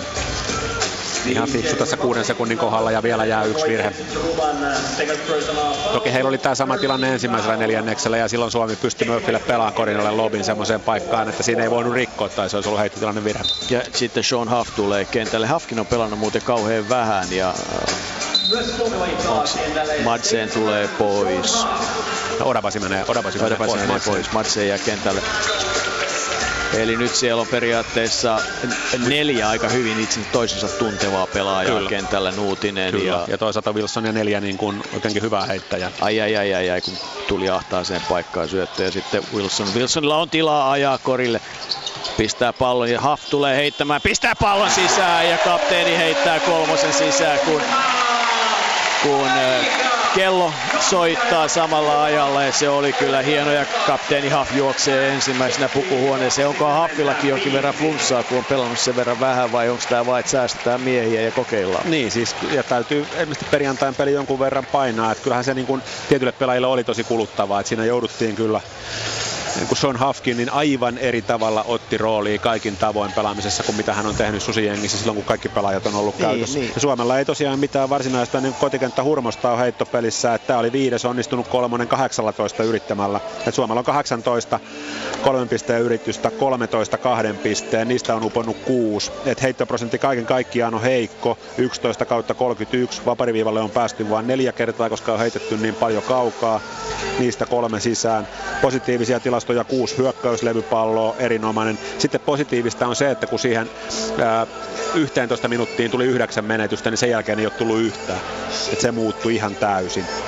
Nyt Suomella... siellä muuten vielä keskustellaan Ilpo Rantanen siitä, että hyväksytäänkö tämä kori vai eikö sitä hyväksytä, mutta että... Hyväksytään, hyväksytään. Ei siinä, siinä mitään Suomella mielenkiintoisia plus-miinuksia. Siis Mikko Koivisto plus 13 pelissä, jota Suomi johtaa siis viisi pistettä. Että ilman Koivistoa, ilman Koivistoa ne kolme ja puoli minuuttia, mitä Koivisto on ollut vaihdossa, siis hän on pelannut 16 ja puoli minuuttia, niin ne, ne minuutit Suomi on hävinnyt kahdeksan pistettä. Mm. Sitten siellä on, on Hafon miinus viisi, Nuutinen plus 13, Ahonen plus 9. Sitten Orabasi miinus 5. Uh, tästä täällä sitten on Lindbom plus 12. Erittäin merkittävä tilasto häneltä. Ja niin sitten siellä on, on että et viisikko tänään ei ole toiminut, mutta penkiltä on saatu mukavasti virta. Nyt ollaan Ipe siinä tilanteessa, että, että otetaan naisten maajoukkue käsittelyyn. Tapasin päivällä äh, maisten maajoukkueen päävalmentaja Pekka Salmisen ja käytiin keskustelua siitä, että mitä sitten oikeasti pitäisi tehdä ja, ja minkälaisia asioita. Eli, eli mentiin aika syvällekin niihin asioihin, missä, missä suomalaista naiskoripalloa ja minkälaisia asioita pitää tehdä. Ja, ja nyt on ehkä syytä kuunnella, mitä Pekka päivällä pohdiskeli. Ylepuheen urheiluiltaa.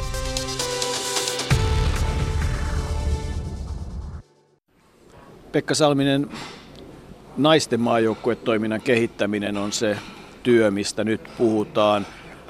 Mitä päällimmäisenä on nyt niitä asioita, joita pitää tehdä, jotta suomalainen naisten koripalloilu nousee astetta tai kahta korkeammalle kuin mitä ollaan tällä hetkellä? Siinä pitää ihan ensimmäiseksi päästä käsiin niin yläaste ikäisiin lapsiin, että saada siellä oikeat pelaajat harjoittelemaan oikealla tavalla. Ja sitten mä sanoinkin sen tärkeimmän sanan tässä harjoittelu ja sitä kautta jatkaa sitä harjoittelua.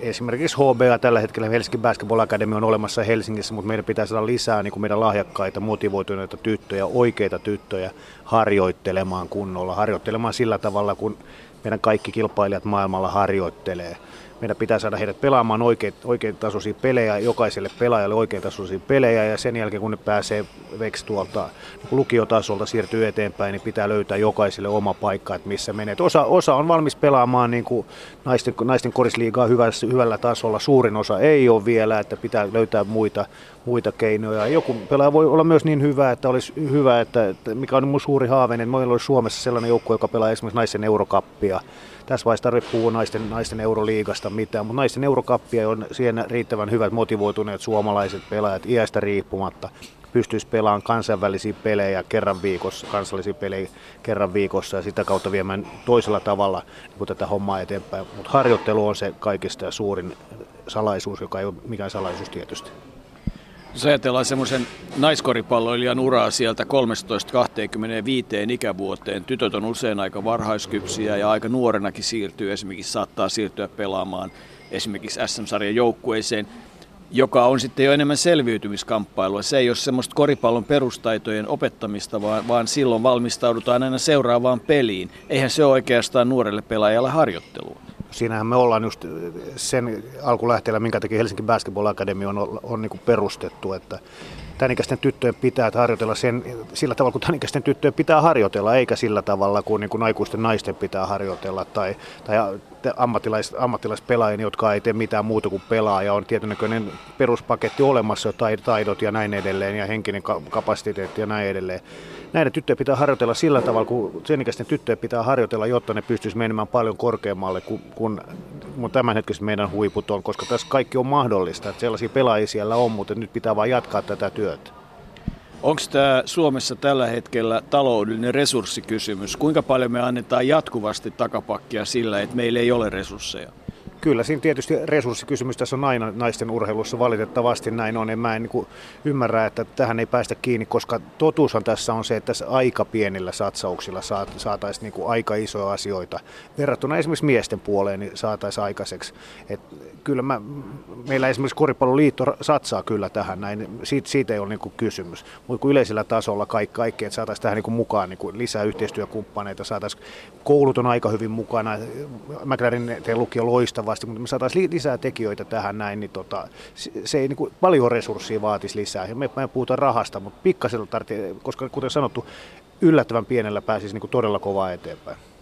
Mutta eikö sekin ole tosiasia, että jos huipulle pyritään, niin pitää tehdä myös asioita aika lailla samalla tavalla kuin siellä huipulla, jos ajatellaan olosuhdekysymyksiä. Kun esimerkiksi kisakallioon on nyt saatu kohtuullisen hyvät majoitusolosuhteet, harjoitteluolosuhteet, lääkintähuollon olosuhteet, niin sillä on vaan merkitystä. Sillä on vaan merkitystä. Ja kyllähän me ollaan nähty tämä poikapuolella, mitä tässä on käynyt, että me ollaan niin 5-6 vuotta jäljellä poikapuolta, että poikapuoli puoli menee meillä, se on niin sel, selvä, meillä on helppo homma täällä, me seurataan mitä siellä tapahtuu, että olosuhteet, sama juttu Helsingin Basketball Akademiassa Mäkelärinteen lukiossa, millaiset olosuhteet niillä on, niillä on ollut koko ajan niin kuin meidän pojilla siellä ja meillä tyt- tytöillä me ollaan tultu tähän näin mukaan niin kuin normaalissa luonnollisessa rytmissä, että me ollaan oltu vähän takana niin kuin pelaajamateriaalta kaikilta, mutta koko ajan me tullaan lähempänä ja lähempänä ja lähempänä. Nyt meillä on miltei samanlaiset olosuhteet, missä kiitos niin Mäkelärinteen lukiolle ja kaikille mukana oleville, että ne tytöt pystyy harjoittelemaan erittäin laadukkaassa olosuhteessa tuolla Mäkelärinteessä ja sinne on vielä rakentumassa uutta hallia ja, ja näin edelleen. Toivottavasti saavat saavat herrat siellä tota, hommat, hommat hoidettua, niin sitten sit on se luokan olosuhteet, että ei voi valittaa sekä siellä Mäkärinteessä että Susi Training Center. Sanoit tuossa miltei aika monta kertaa, mikä on se paha sana tässä tilanteessa. Pekka Salminen, mitkä on ne esimerkiksi kolme ensimmäistä asiaa, ihan tämmöistä olosuhteisiin tai vastaaviin ö, liittyvää asiaa, jotka nyt pitäisi heti laittaa järjestykseen? Ihan ensimmäiseksi pitäisi laittaa laatuvaatimukset naisten korisliigaan niin kuin yleensä siihen niin kuin niihin olosuhteisiin, mitkä siellä on. Olosuhteissa tässä tarkoitetaan, niin kuin, tarkoitetaan ää, vaikka, vaikka fysiikkavalmentaja pakolliseksi ja vaikka ihan yksinkertaisia asioita, kuten niin kuin ne fasiliteetit, missä pelataan, niin niitä pitää upgradea heti. Sen lisäksi pitää niin kuin jonkinnäköinen jollain tavalla panostaa todella paljon tähän päivittäisharjoitteluun. Et nyt on aika paljon sellaisia, että, että esimerkiksi tämä fysiikkaharjoittelu on niin kuin todella tärkeä asia, mikä mun, mun mielestä sitä ei hoidettu riittävän hyvin. Ja sitä, sitä kautta me ei, pelaat hirveän hyvässä kunnossa. Et se, on, se on se toinen. Ja Seuraava asia, mikä olisi ehdottomuus, että me saataisiin yläaste, yläasteikäiseen niin yläkoulutoimintaa. Meillä on yläkoululeirejä, meillä on liikunta ylä, yläasteita, niin yläkouluja, niin sinne pitäisi saada oikeat pelaajat. Sinne, sinne, tällä hetkellä siellä on sellaiset liikuntakykytestit, jotka palvelee just niitä pelaajia, joita me ei tarvita. Ne, ne palvelee varhaiskypsiä, jo, jo naisiksi kasvaneita, nuoria, nuoria, nuoria naisia, tyttöjä, jotka, jotka tota, on sillä hetkellä selvittää nämä vaikeat motoriset tehtävät ja kaikki. Ja ne pelaajat, jotka on niin kuin meille tärkeitä, niin niillä, niillä toivoka päästä tällä hetkellä niin kuin yläkoulu, no yläkoululeirityksen kyllä, mutta tota, näihin liikunta yläasteilla. Mut tässä tulee nyt se ero, että kun niin kuin noin keskimäärin tytöt kehittyy pikkusen nopeammin kuin pojat, niin eihän me voida samanikäisille 15-vuotiaille, 14-vuotiaille, 16-vuotiaille tehdä samoja asioita. Ne on eri asioita. Onko tämä otettu huomioon, kun tätä, tätä niin kuin ikään kuin valmennusstrategiaa rakennetaan? Me ollaan vähän niin kuin jäljessä tässä näin nimenomaan ymmärtämässä näitä asioita. Tämä on aika jännä homma, että Meillä on kuitenkin naisten lentopallo, jota me voidaan ottaa mallia, jossa on niin selvä asia, miten he on tehnyt. He on niin panostanut yläkouluikäisiin tyttöihin. Ja sitten meillä on toisaalta taas, mitä me katsotaan koripallon puolesta, niin Belgian naiset, millä tavalla Belgian naiset on keskinkertaisuudesta noussut niin Euroopan huipulle EM-pronssia nyt viime kisoissa. Et niin kuin me, meillä on, niin kuin, tai Ruotsi, miten Ruotsissa on tehty, joka ei ole hirveän kaukana tuosta. Siellä on, siellä on varmaan kymmenen naista, jotka tienaa niin koripallolle niin oikein voisi sanoa sillä tavalla, että tarvitse koskaan varmaan mennä niin kutsutusti oikeisiin töihin. Että siellä on ammattilaisurheilijoita ja siellä on ammattilaisseuroja, siellä on seuroja, joilla on 1600 ihmistä katsoja keskiarvoa. Kyllä, kyllä meillä niin on lähellä. Meillä on Ruotsissa lähellä ja Suomen naisten lentopallo, niin kuin, että millä tavalla saadaan se. Että kyllä, kyllä tässä on niin kuin, malleja on ihan riittävän määrä tässä, ihan tässä vieressä. Se, mikä myös on hassua, on tavallaan niin kuin se, että naisten joukkueen urheilussa, niin voisi sanoa, että panostuotossuhde on kyllä aika hyvä, että, että tota, että jos sanoisi, että panostat naisten, naisiin sata tonnia, niin, niin sen tuoma kehitys on niin kuin huomattavan korkeata, että jos sitten vastaavasti saman verran panostetaan miesjoukkueeseen, niin sillä saadaan jotakin, mutta ei läheskään yhtä paljon, koska takamatkaa on. Että, että aika pienillä panostuksella saisi aika hyvää tuottoa vielä tällä hetkellä. Se pitää täsmälleen paikkansa ja varsinkin kun tietää ja ottaa huomioon, me tiedetään, että millaisia pelaajia meillä on noin niin kuin yleensä ottaen aika montakin. Ja tämä panostuotos tapahtuu esimerkiksi, esimerkiksi sillä, että oltaisiin jo pidemmän aikaa panostettu vaikkapa lääkintähuoltoon. Että meidän naisten maajoukkueessa on tällä hetkellä niin kuin täydellinen katastrofian suoraan sanoen sanottu se, että kun me ollaan pelattu kahdet karsinat nyt, niin molemmista karsinoista puuttunut 5-6 pelaajaa erilaisten loukkaantumisten takia. Ja tämä, tässä, tässä on niin kuin tietenkin fyysisellä harjoittelulla yksi, yksi puoli, lääkintähuollolla on yksi puoli ja, ja, ja sitten tota, on, on tietysti myös huono onne.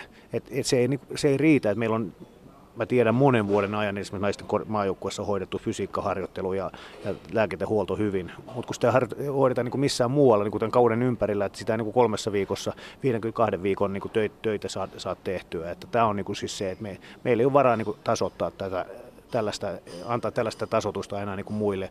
Mulla on muutenkin jo pikkasen takana.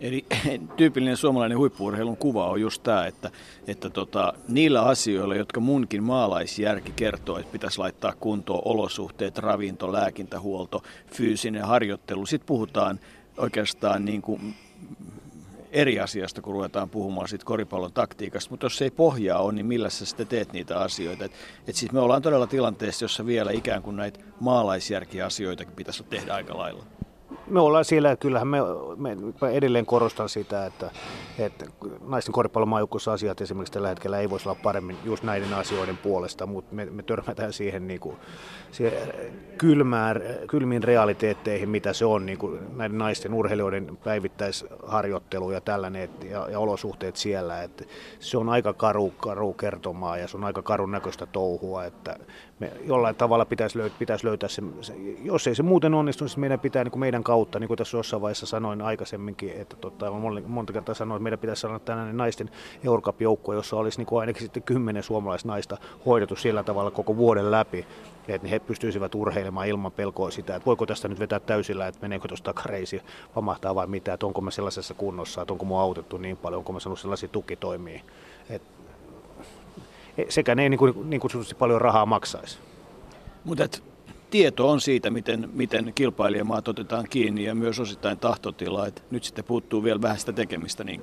No ei, kyllä tässä tahtotila, tahtotila on monella tasolla. Että kyllä mun täytyy tässä vaiheessa kiittää niin kuin ihmisiä, jotka yllä,ttäviä ihmisiä, jotka on niin kuin todella vahvasti ollut tässä tietysti mukana. Että vaikka, otetaan vaikka Henrik Detman, joka on niin kuin, niin paljon auttanut kuin ihminen voi auttaa tässä niin kuin meidän, meidän asiassa, naiskoripalloiluasiassa. Siellä on monia muita ihmisiä. Että kyllä tässä on niin kuin tahtotila on voimakas takana ja urheilijat haluaa olla, haluaa olla tota, mukana tässä ja motivoituneita urheilijoita, mutta kuten sanottu, he ovat suurimman osa vuodessa sellaisissa olosuhteissa ihan pienestä pitäen, niin kuin, niin kuin, että se on todella vaikeaa. Sinne pitää saada sitä tukea, että ei, ei tässä mitään muuta tietää kuin se harjoittelu ja sitten siihen ne tukitoimet. Tämä on aika yksinkertaista. Ylepuheen urheiluiltaa. Koripallo ei ole ydinfysiikkaa. Ei ole. Siihen haastatteluun on erittäin vaikea kyllä lisätä mitään. Että siinä oli tuli kaikki nämä olennaiset asiat. Ja kuten karsinat näytti, niin matka on pitkä, mutta meillä on edellytykset ja me voidaan benchmarkata miesten maajoukkuetta, naisten lentopallomaajoukkuetta, Ruotsin naisten maajoukkuetta. Ei tässä tosiaan niin kuin sen ihmeellisemmästä ole kysymys. Me tarvitaan niin työtä, työtä, työtä, pelaajille olosuhteet tulla pois mukavuusalueelta, tehdä uransa palvelevia valintoja. Tullaan saamaan toivottavasti naisten NBA-tähti esikuva Ava Kuijerista lähivuosina muuta, että, että tässä on edellytykset, mutta vuosia tässä vielä menee. Mutta vuosia ei mekku peli alkaa. Ota sieltä tärkeimmät pointit siitä ensimmäiseltä puoliskolta. 21-6 Suomi voitti toisen neljänneksi. Joo, eikä tosiaan missään tapauksessa mitään niin hurmospelaamista. Et Suomella, Suomi ei ole elänyt kenenkään yksittäisen pelaajan yksilösuorituksilla. Siellä Haaf 6 pistettä, Ahonen 6 pistettä, Murphy 6 pistettä. Sitten on Uutinen 5 pistettä. Ja sen kummosempia pistelukemia ei ole kellään. Positiivista tosiaan se, että Suomen penkki toi energiaa molempiin päihin. Et sinänsä ottelussa niin kuin, taktisesti isossa kuvassa ei tapahtunut dramaattisia muutoksia, mutta niin kuin se, miten asioita tehdään, niin se muuttui. Ja nyt Kalle Lindbom on siis äh, jatkaa kentällä. Äh, muuten aloitusviisikko on sama kuin ensimmäisellä jaksolla, mutta Kalle tulee mukaan ja hyvin peittää tällä hetkellä omaa puolustajansa. Hän, Jakub Sirina joutui Kalle Lindbomin vaihdon myötä Kalle Lindbomin puolustukseen. Kalle jalkahan liikkuu yllättävän hyvin. Kyllä ja tosiaan niin kyllä tässä nyt niin näkyy vähän se, että miksi Tsekillä sitten niin aika paljon pyyhittiin lattiaa. Okei, he voitti Romanian isäntäjoukkueen viime vuonna alkulohkossa, tai siis ke- viime kesänä alkulohkossa, tai syksyllä se taisi jo olla. Mutta niin, äh, muuten niin todella rumia lukemia. Että kyllä he yllättävän pahasti taas seko sukkiinsa, kun Suomen lisäsi puolustuspään intensiteetti. Että vaikka he pelaa ympäri vuoden yhdessä suurin osa tästä joukkueesta, niin kyllä niin kuin vaikeaa on hyökkäyspelaaminen.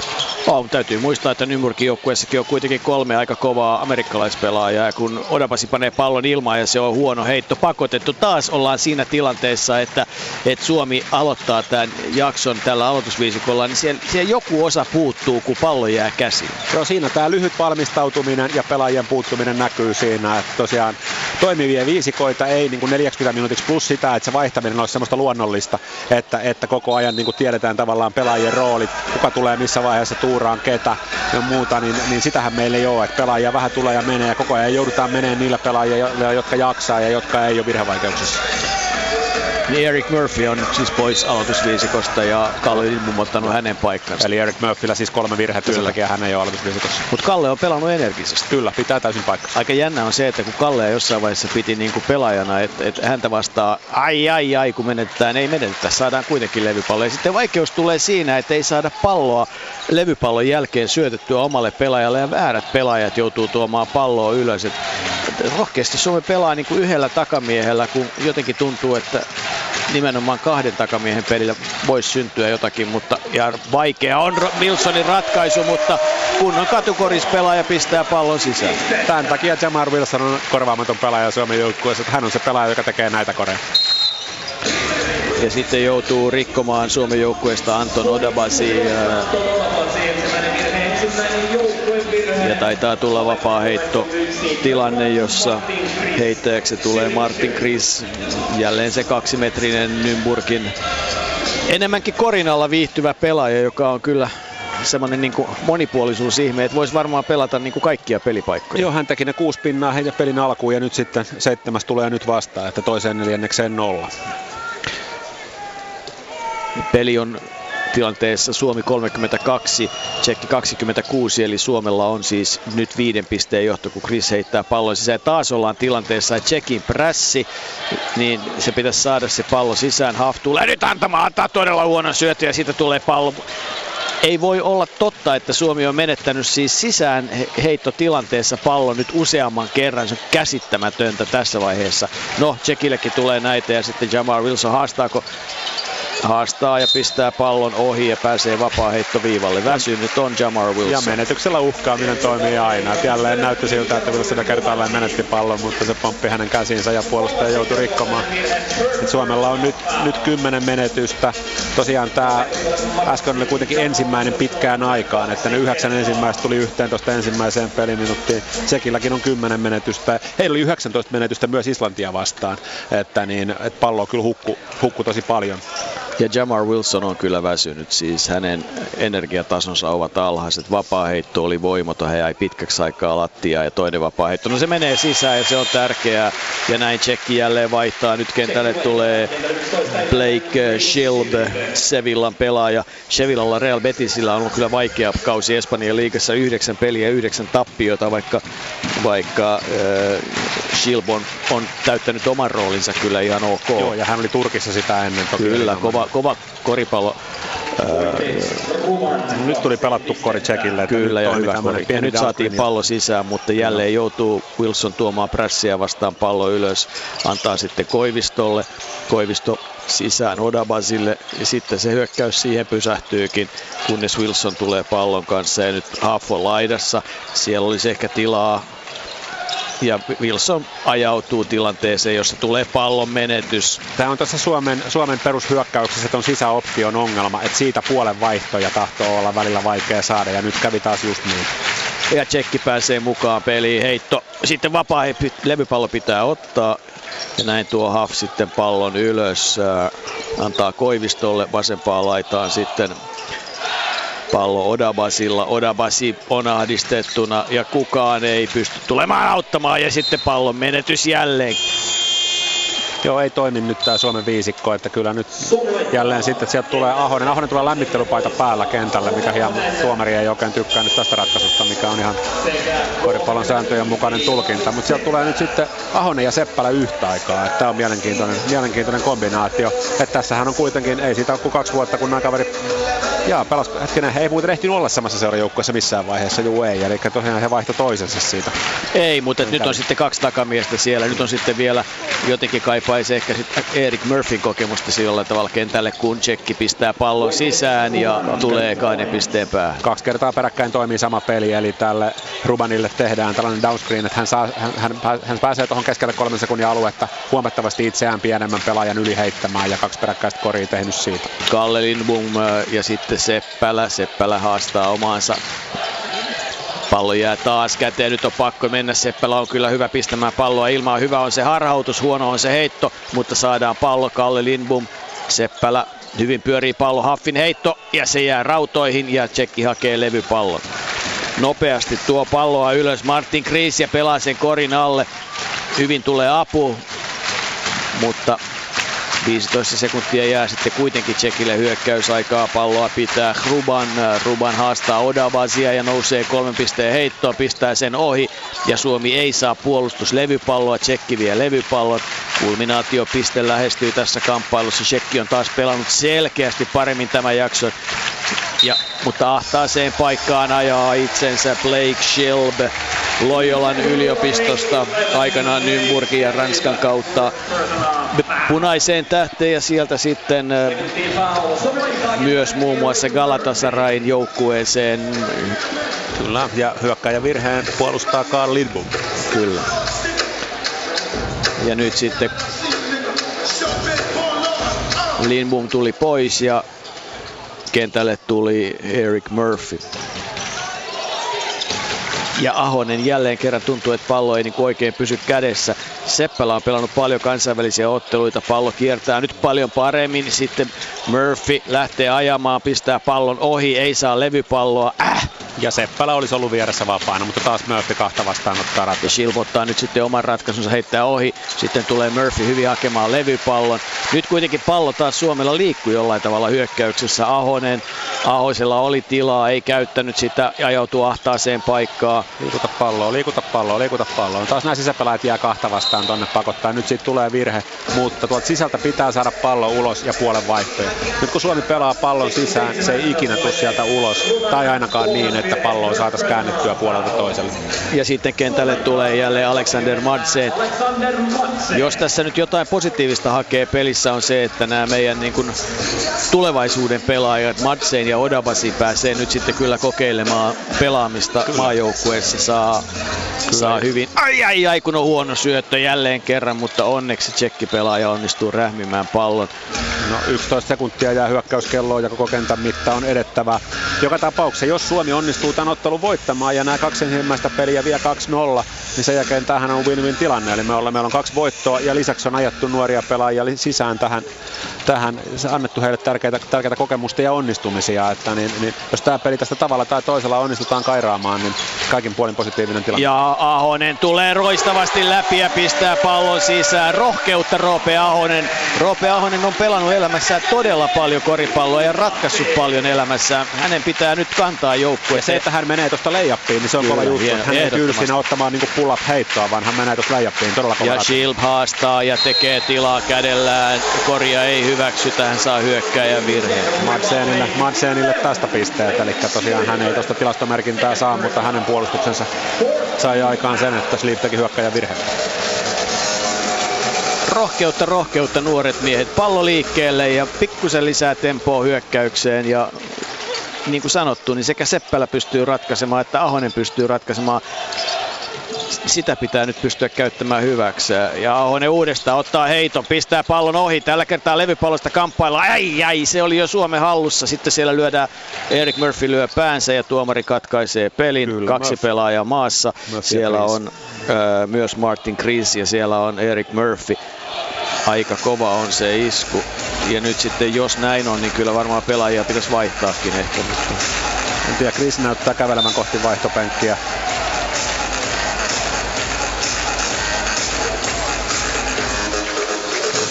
Ei ihan näy toi.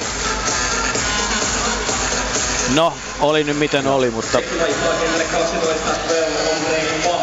ei tosiaan, jos olisi hidastuksen nähnyt, niin olisi voinut sanoa, mitä siinä oikeastaan tapahtui, mutta niin nyt, on, nyt on mahdotonta sanoa muuta kuin, että siellä oli Murphy ja Chris lattiassa ja Chris tosiaan tilanteesta Murphyn suuntaan huomattavan tuohtuneena.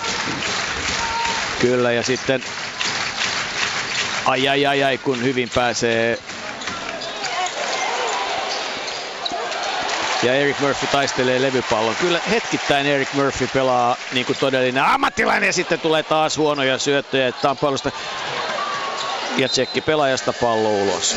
Ja tässä taas tämä tilanne, puhuttiin ennen peliä tuossa tästä Tsekin Peterkasta, joka on kuitenkin Suomen scoutissa aika isolla ja, ja joka on tehnyt seurajoukkueessa hyvää jälkeen, mutta kahdeksan minuuttia perjantaina ja ei oikein tilastot tue sitä, niin taas äsken, äsken alta ohi. Et kyllä jatkuu se iso kuva tässä, että selviydytään sellaisissakin tilanteissa, josta nyt viime vuosina niin kuin kaikista kovimmissa matseissa ei kyllä olla selviydytty. Että toikin äskeinen tilanne, niin kyllä syksyllä tuossa Ilmalassa olisi ollut kori.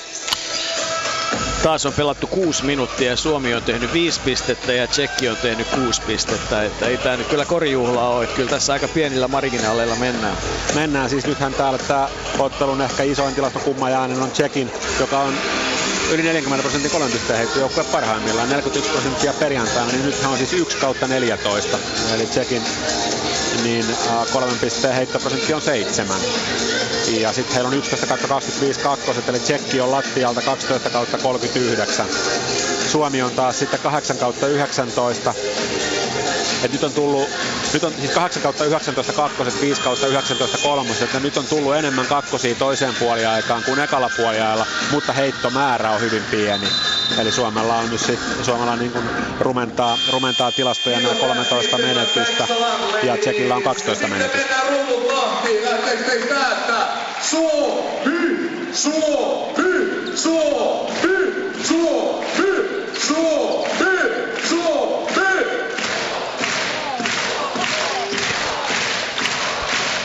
Jonkinlaista kankeutta on myös sitten yleisössä, kun kentälle tuli Matti Nuutinen pelaa Shilpia vastaan tällä hetkellä. Murphy on kentällä ja sitten syöttö laitaa ja sieltä tulee ajo korille. Koivisto pelaa erinomaisesti ja nyt sitten levypallokamppailu ja joku on jonkun selässä.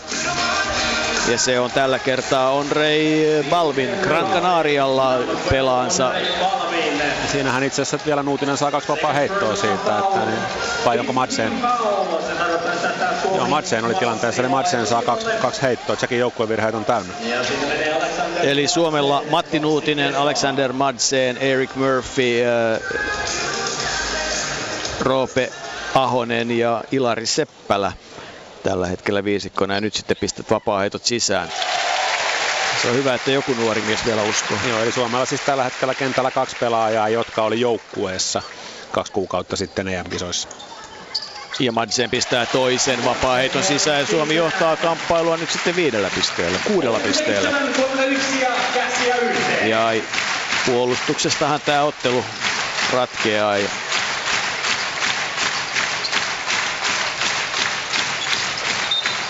hyvin tulee apuun, hyvin tulee apuun Roope Ahonen, mutta pallo menee hänestä ulos. 10 sekuntia jää Tsekiltä. Hyökkäysaika.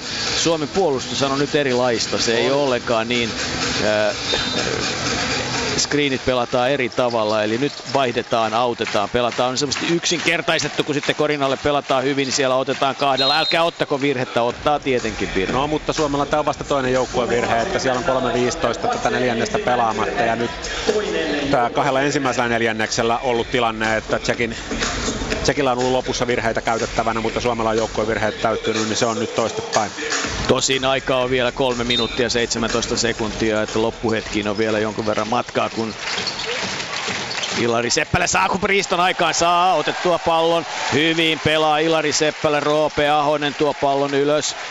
Ilari Seppälä on tuonut kyllä hyvää energiaa. Hän varmaan on unohtanut, että nyt pelataan maajoukkueessa, muistelee vain sitä, että pelaa isossa roolissa omassa joukkueessa ja nyt pelataan korjalta hyvin, mutta sitten rikotaan Madseenia ja vihainen on Onrei Balvin. Madsen ajaa Korinalta, yrittää tulla Korin takaa ja nostaa ylös ja siihen Balvin lyö ja nyt vapaa heitto viivalle. Hyvä hyökkäys. Kyllä joo, että kun, jos joku on ollut linjoilla tuosta ensimmäisestä puoliajasta asti, mainitsin tämän Suomen nurkkaoptio, joka aina silloin tällöin kaivetaan tuolta pelikirjan niin kuin ehkä pölyttyneimmiltä tai vanhimmilta lehdiltä, niin nyt se tuotti jälleen sitten kaksi vapaa-heittoa. Se tuotti yhden ilmaisen korin ensimmäiseen puoliaikaan tärkeäseen paikkaan ja nyt sitten Madsenille kaksi vapaa-heittoa, joista tosi valitettavasti ensimmäinen menee ohi. Alexander Madsen, joka on siis viihtynyt nyt Tsekin liigassa, viihtyy toista vuotta ja siitä pitäisi tulla uusi heitto. Ei siitä tullut, mutta Suomi saa kuitenkin pallon. Tsekki pelaaja oli selkeästi liian aikaisin siellä. Madsen heitti kaksi vapaa heittoa ohi, edelliset meni puhtaasti sisään. Kuusi sekuntia on enää hyökkäysaikaa, pitäisi pistää pallo ilmaan. Ja Seppälähän sen laittaa ja heittää ohi. Ja Summeri soi jäähallissa pitkään, kun Tsekki tulee oikeaa laitaa Murphyä vastaan. Murphy menee korin alle, siellä Balvin ottaa häntä, Murphy on vain kädet ilmassa, älä ota käsillä. 11 sekuntia hyökkäysaikaa, Balvin kääntyy kohta, tulee apu ja ei ehditä heittoon. Ja Tsekki saa kolmosen sisään ja sen pistää sisään Thomas Vyöral, 190 senttinen pelirakentaja Nymburgista. Nymburgin pelaajiahan nämä valtaosaltaan no nyt kun ei ole, ei ole muu joukkue osunut näitä kolmosia, niin nyt kaivettiin sitten uusi pelaaja penkiltä niitä heittämään. Oli just kehumassa, että Suomella erinomaisia ajotuksia ollut tässä sisäpelaajan tuplaamisessa. Tossakin Ahonen tosi hyvin luki, että milloin hän menee tuplaamaan, mutta tämä hyökkäjä oli vielä parempi, teki tosi hyvä valinnan. Ai ai kun oli hyvä syöttö, mutta ai ai kun meni heitto ohi. Nuutisen heitto ja sitten Shilb vastassaan on nyt pieni pelaaja ja Shilb on päätä pitempi seppälä, joka puolustaa kuitenkin hyvin. Murphy on, joutuu puolustamaan Andrei Balvinia, joka on 217 senttinen, vaikuttaa kuitenkin paljon isommalta ja sitten hyvin tulee apuun. Oho. Minkä takia siinä ei soi pilli? Näytti ainakin siltä, että Seppälä rikottiin. Näytti, mutta yhtä kaikki Ahoselle pallo. Seppälä pelaa vasemmassa laidassa ikään kuin Koposen paikalla ja nyt näyttää Lassi Tuovi mitä pelataan. Pelin pitäisi olla selkeä. Ahonen tulee ottaa oman heiton, pistää pallon ohi eikä levypallossa suomalaispelaaja. Sitten tulee tsekki nopeasti ja se on paha ja nyt sitten ottaa virheen siinä. Hyvin ottaa kyllä Madseen virheen siinä Joo, mutta voisi pitänyt sitten, jos rikotaan, niin rikotaan aikaisemmin. Et nyt siinä Madseen peruutti alta pois ja kaveri pääsi leijappiin, jolloin siitä tulee kaksi vapaa heittoa, vaikka tämä oli vasta Suomen kolmas joukkuevirhe.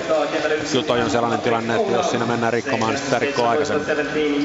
Ja Jamar Wilson tulee kentälle ja kentoo pelaajille, mitä nyt sitten tehdään. Suomi hiukan pohdiskelee asioita. Lisäksi kentälle tulee äh, myöskin äh, Kalle Lindbom, eli Eric Murphyä säästellään säästellään siihen ratkaisuvaiheeseen. Murphyn ei kannata ottaa neljättä virhettä nyt tässä vaiheessa, kun minuutti on aikaa. Ja se on nyt selvää, että tosiaan vaikka Antti Kanervo on Suomen kokoonpanosta, niin häntä ei tänään kentällä nähdä. Että kyllä hän olisi siellä käynyt jo, jos hän pystyisi kyllä. pelaamaan. Että kuitenkin meidän perjantain perjantain kokoonpanosta on sitten tippunut paitsi Tuukka Kotti, niin myös Antti Kanerva. Joka oli pelin ratkaisija. Kyllä. Voitje Ruban 202 senttinen 28-vuotias Nymburgin pelaaja pistää vuoren varmasti vapaaheittonsa kentälle ja nyt Jamar Wilson pelaa yhdessä Ilari Seppälän kanssa ja Seppälä tuo nyt sitten palloa ylös, se on kyllä liikkuva, antaa pallon sitten Lindbumille, Lindbum toiseen laitaan ja sitten Nuutinen, Seppälä, Seppälä lähtee ajoon, antaa pallon Lindbumille, joka ei nyt pysy mukana ajatuksissaan, voi voi ja tsekki tulee ja siirtyy jos tekee korin, siirtyy pelissä johtoon, on pisteen tappiolla, pyörittää palloa, 40 sekuntia enää jaksoa jäljellä. Pallo on Rubanin kädessä. Ruban on hyvä ratkaisija ja nyt sitten Madsen häntä vastassa ja eikä pääse Rubaniin mukaan. Ruban pistää pallon sisään. Madsen puolustaa suhteellisen hyvin, että siinä joutuu omasta kuljetuksesta kättä vastaan. Ruban tekee korin, mutta hän on riittävän kova pelaaja tuosta korin tekemään. Ja vielä jää Tsekille aikaa yhteen hyökkäykseen. Siellä on kolme sekuntia pelikellon ja välillä sitten Jamar Wilson. Wilson ei löydä tilaa haastaa itse. Sitten ottaa huonon heiton, heittää tässä tilanteessa Kalle Lindbom, mutta Suomi saa pallon. Nuutinen kamppailemassa siellä, vaikka hän ei tästä mitään tilastomerkintää saa, mutta Nuutisen kamppailu aiheuttaa sen, että pallo menee tsekkipelaajan polvesta yli päätyrajan. Tsekki ei saa sitä viimeistä hyökkäystä, vaan Suomelle jää neljä sekuntia. Suomi on tehnyt summerin soidessa molemmilla neljänneksillä tähän asti korin. Katsotaan tekeekö vielä tässäkin.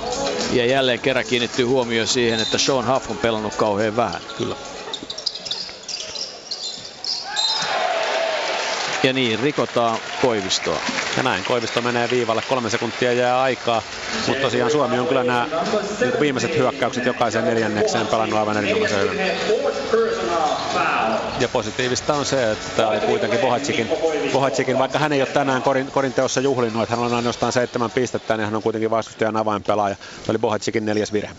Koivisto kylmänä vapaa viivalle ja heittää ensimmäisen ohi. Voi voi, vapaaheitot on yllättävän tärkeitä. Kyllä, nyt Suomi on vapaaheitoista sitten 6 kautta 10 tämän jälkeen, eli niin, 6 kautta 11 itse asiassa tämän jälkeen, eli niin nyt, ku, ja nyt se menee sisään. 7 kautta 12. Että niin... Peli tasaan ja 2,6 sekuntia. Ja Wilson ottaa virheen. virhe. Suomella oli vasta, tämä on vasta neljäs virhe ja sinne jää 30 kelloon, eli vastustajalla ei periaatteessa niin kunnolliseen heittoliikkeeseen ei ole oikein aikaa pelataanko sitten, pitäisi olla korinalla hereille, koska jos syöttö tulee sinne, niin siellä on aina se virhemahdollisuus ja sinnehän sitä yritetään varmaan, ei. No niin, eli tasatilanteessa 38 ja lähdetään pelaamaan viimeistä kymppiä aika vähän on maaleja nähty. Joo, sankaruutta on jaossa. Nyt semmoinen yksittäisen pelaajan niin kuin, kahden peräkkäisen onnistuneen kolmosen putki, niin olisi aika, aika arvokas isossa kuvassa. Suomella tosiaan pelitilanne Korea, jos katsoo, niin Sean Huff on tehnyt kaksi kappaletta, Matti Nuutinen on tehnyt kaksi kappaletta, Roope Ahoden kolme, Carl Lindbom yhden, Jamar Wilson kolme ja Eric Murphy kaksi. Että aika vähissä on. Suomella tosiaan Koivisto 1 piste, Huff 6 pistettä, Nuutinen 5, Ahonen 8, äh, Madsen 3, Lindbom 2, Wilson 7, Murphy 6, Seppälä 0. Tsekillä vastaavasti niin Ruban kannattelee 14 pinnaa, että niin hän ei tosiaan niin semmoinen pelin pelin niin kuin tämmöinen pyörittäjä kuin mitä ehkä, ehkä etukäteen ajateltiin, että hän voisi nyt Satoranskin poissa ollessa olla. Että hän on nimenomaan nyt skoraaja, että hän tekee yksi vastaan yksi tilanteista. Että hänellä on kuitenkin korinjohtavia syöttöjä tässä pelissä nolla, kun hän on niitä perjantaina kahdeksan. Mutta vaarallinen pelaaja ja häneltä on niinku yritetty ottaa sitä syöttöoptioa pois ja seuraus on se, että hän ratkaisee. Chris kahdeksan pinnaa, Bohacic seitsemän pinnaa. Että oikeastaan kaikki muu on saatu Tsekiltä puolustettua pois, paitsi Ruban yksi vastaan yksi. Ja sitten hän teki noin neljä pinnaa peräkkäin tosta, että hänelle pelattiin tuollaisella pienellä downscreenilla pallo tuohon kolmen sekunnin alueen keskelle ja hän siitä Suomen takamiesten yli nosteli palloa koriin. Et Suomella nyt tosiaan viisi ohi heitettyä vapaa heittoa. Kolmoset ei oikein uppoa, 5 kautta 23, että prosentti on 22. Et nyt taas lopussa sitten niin Suomen kaikki neljä viimeistä pelitilanne heittoa oli kolmosia. Et Suomen on 19 kahden pisteen yritystä, 23 kolmen pisteen yritystä. Eli kaikkiaan niin pelitilanne heitot 13 kautta 42 eli 31 prosenttia, niin se ei, ei kotikentällä ole, ole järisyttävä lukema etenkin kun pallon menetyksiä on 14. Mutta peli on tasa ja kaikki on auki. Kyllä, ja, ja, ja tota, se mikä on tietysti hienoa, että Suomi nousi peliin mukaan, koska ensimmäinen jakso, kun meni Tsekille 19-9, niin silloin näytti kyllä todella pahalta, mutta toinen jakso sitten käänsi kamppailun ja kolmas pelattiin käytännössä melkein tasa. Ja sitten Seppälä lähtee ajoon ja pistää pallon ilmaan, mutta ei saa sitä sisään. Hyvä ajo ja Lindbomkin hyvin kamppailemassa irtopallosta. Et siinä taas vastaavasti käy vähän huono tuuri, ettei saatu tuosta hyökkäystä mitään produktio. Oi, Oho, oi, oi, olipa. Oi. Nyt tuli Auda löi Madsenin yli kyllä todella kova donki. Ja sai siitä myös sitten nenälleen jonkun verran. Mutta Tsekki johtaa kamppailua kahdella pisteellä 40-38. Suomelta erittäin huono puolustukseen paluu siis kaiken kaikkiaan. Jos ajatellaan, että pelataan neljättä, neljättä jaksoa, ottelu ratkaistaan, vähäkorinen ottelu, jokainen piste on äärettömän tärkeä, niin parempaa intensiteettiä tarvitaan puolustukseen paluuseen tuossa kyllä. Et Suomi sai kyllä vähän mitä ansaitsi niin tuossa. Se mikä nyt eniten huolestuttaa on se, että mitä, miksi äh, kapteeni Sean Huff, joka nyt kuitenkin on sitten, eikö hänelle nyt vaan löydy roolia vai, vai mistä on kysymys, että onko jostain loukkaantumisesta tai hän, hän on miinus kuusi, mutta siellä on tosiaan plus-miinuksissa monella muullakin aika synkkää, että se ei, se ei niin pelkästään, niin, että voi olla, että hänkin, hänkin on sitten puolikuntoinen. Että kyllä tässä nyt koetellaan, että tämä on siis joka tapauksessa nyt sellainen peli näistä lähtökohdista, että, että tulee minkälaisella peliesityksellä tahansa, niin jos tästä pystytään voittokairaan, niin se on erittäin arvokas. Että tyylipisteellä ei ole yhtään minkäänlaista merkitystä. Ja vaihteeksi pallo menee sinne lehdistökatsomaan. Tällä kertaa sitten kaveri on hereillä ja lähtee sieltä kunnolla sitä hakemaan. Jamar Wilson pelaa puolikuntoisena flunssan jäljiltä ja sen näkyy hänen liikkeistään, mutta antaa sitten erinomaisen syötön ja sitten tulee hyvä blokki, neljä sekuntia ja hyökkäysaikaa. Hyvä oli se peli, mutta peruspeli, mutta... Vähän kauan viipy syöttöä, että Seppälä olisi aika kauan vapaana ja sen verran syöttö viipyy, että puolustaja pääsi torjumaan. Kyllä, ja nyt sitten tulee heitto laidasta, eikä mene sinne päinkään. Ja sitten tulee virhe. Eli Ilari Seppälä saa virheen hyökkäyslevypallotilanteessa ja nyt on kyllä vaikea jakso taas Suomella. On Lindbomille ihan hän oma heittonsa. Se oli hyvä luku tuosta Suomen päätyrajapelistä, hyvä optio, minkä hän pääsi tuossa lyhyessä, tuli kolme sekuntia hyökkäysaikaa, hän pääsi ihan laadukkaan heiton ottamaan, mutta ei tänään. No sattuu niitä näköjään Tsekillekin, oli kyllä aika lailla huono syöttö, ylisyöttö, että jos Junnumatsissa syöttäisi kahden puolustajan yli kolme metriä päätyrojan taakse, niin pääsis varmaan istumaan penkille. No se oli Tsekin 15 menetys, että se on kyllä ollut Tsekin murheenkryyni näissä kahdessa, kahdessa pelissä, että 19 menetystä perjantaina ja nyt tässä vaiheessa jo 15. Että... Ja Jamar Wilson ottaa heiton, pistää pallon ohi ja jälleen levypallo jää Tsekeille. Oi voi nyt kyllä alkaa olla sellainen peli, että 50 pistettä tekee, niin alkaa olla aika vahvoilla tämän, tämän voittamaan. Hyvin Suomi yrittää puolustaa kaikki mahdollisin keinoin, mutta hyökkäyspeli on nyt kerta kaikkiaan taas se, ihan tukossa. Sekin riittää, että vastustaja tekee vähemmän pisteitä. Kyllä, sä... kaikki riittää, jos voitetaan, mutta oli parvoja ratkaisu ja sitten levypallotilanne Aha, Nuutinen saa tästä virheen. Tässä on niin, niin Nuutinen ja Balvin vääntää koko ajan tuo levypallotilanteessa ja, ja tosiaan niin ja Eric Murphy tulee nyt sitten kentälle levypallopeliin. Nyt sitten tarvittaisiin häneltä niitä hyökkäyspään onnistumisia, että ei pelkästään pakotettuja ajoja tuonne joukkuepuolustuksen keskelle, vaan pelko on se, että kun hän tulee kylmänä kentälle ja joutuu pelaamaan isoa Balvinia vastaan, niin hetkessä voi tulla se virhe. Balvinille sitä yritetään tietysti ehdottomasti pelata, se on selvä asia. Ja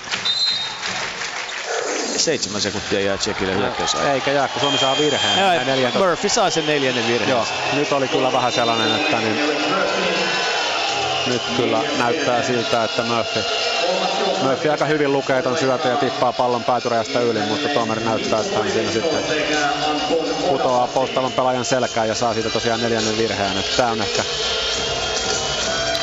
No niin, se oli just se paha tilanne, mitä juuri sitä pelaajaa vastaan. Kylmä pelaaja ja, ja sitä haettiin Murphylle sitä virhettä siinä. Nyt sitten Odabasi on tulossa siihen, nyt tulee heitto ja se menee ohi ja levypallo käy hakemassa iso mies. Suomi ei saa puolustuslevypalloja ja jälleen kerran Ondrei Balvin hakee sen. Ja nyt on sitten reitti korille selvä. Ja nyt Odabasi saa puolestaan No, nyt, on, nyt ollaan levypalloissa kyllä todella pulassa. Että, että tosiaan siellä esimerkiksi Koivisto huomattavasti isokokoisempaa Balvinia joutuu useampaan kertaan sulkemaan. Oho, Kalle Lindbomin äh, oikean käden puoli huuk, tai tämmönen niin kuin melkein voi, kato, kato huukheitot melkein voidaan laskea, eikö voida? oli mitä oli, että sellainen ratkaisu, että jos ohi olisi mennyt, niin selkäsauna olisi ollut lähellä kyllä, mutta Oli, mutta ei meidän Kalle sitä ohi laittaa. ei Kova. tietenkään. Ja levypallo saadaan tällä kertaa. Koivisto antaa se Wilsonille. Wilson tulee ensimmäisenä pelaajana ylös. Tulee keskelle, antaa Koivistolle. Koivisto ei ota heittoa. Odabasi ja pistä pallo liikkeelle, kun sitä et saa itse pelattua. Pelaa... Oho. Pyörii, pyörii kuin väkkärä, mutta ei saa palloa. Sitten, sitten joutuu ottamaan virheen vastaavasti toisessa päässä Matti Nuutinen. Suomi on virhevaikeuksissa kohta. Ja Ja se on Suomen neljäs joukkuevirhe, että seitsemän minuuttia peliaikaa jäljellä ja nyt sitten, jos ajatellaan, että ottelu on näin vähäkorinen, että on pelattu 33 minuuttia ja tilanne on 40-40, niin noi joukkuevirhevaparit voi olla vielä aika isossa roolissa, etenkin kun Tsekillä on vain yksi joukkuevirhe. Ja Tsekki pelaa tällä hetkellä selvästi paremmin joukkueen. Tsekki on selkeästi fyysisempi tällä hetkellä, että me tosiaan joudutaan koko ajan niin kuin todella koville, varsinkin näissä levypallotilanteissa. Ja sekin levypallo annetaan Tsekille. Kyllä siis tämä härkämäinen Balvin tai erittäin isokokoinen fyysinen Balvin tuo korin alla, niin on Suomelle tällä hetkellä todella vaikea matchup suljettavaksi. Ja nyt pallo on jälleen sitten Tsekin avainkorintekijällä Rubanilla, että Ja sitten pääsee Shilp heittämään vapaan kolmosen ja heittää vuoren varmasti sisään. Se oli odotettavissa. Hän on hyvä heittäjä, pelottavan hyvä heittäjä. Joo, ja nyt siis tietysti se, mikä on tapahtunut tässä, on se, että Tsekki lukee nyt huomattavasti paremmin tota, että Suomi auttaa tuonne postiin, että Suomi auttaa tuonne sisään. Ensimmäisellä puolella sillä pystyttiin vähän yllättämään, koska Suomi ei perjantaina tehnyt tätä.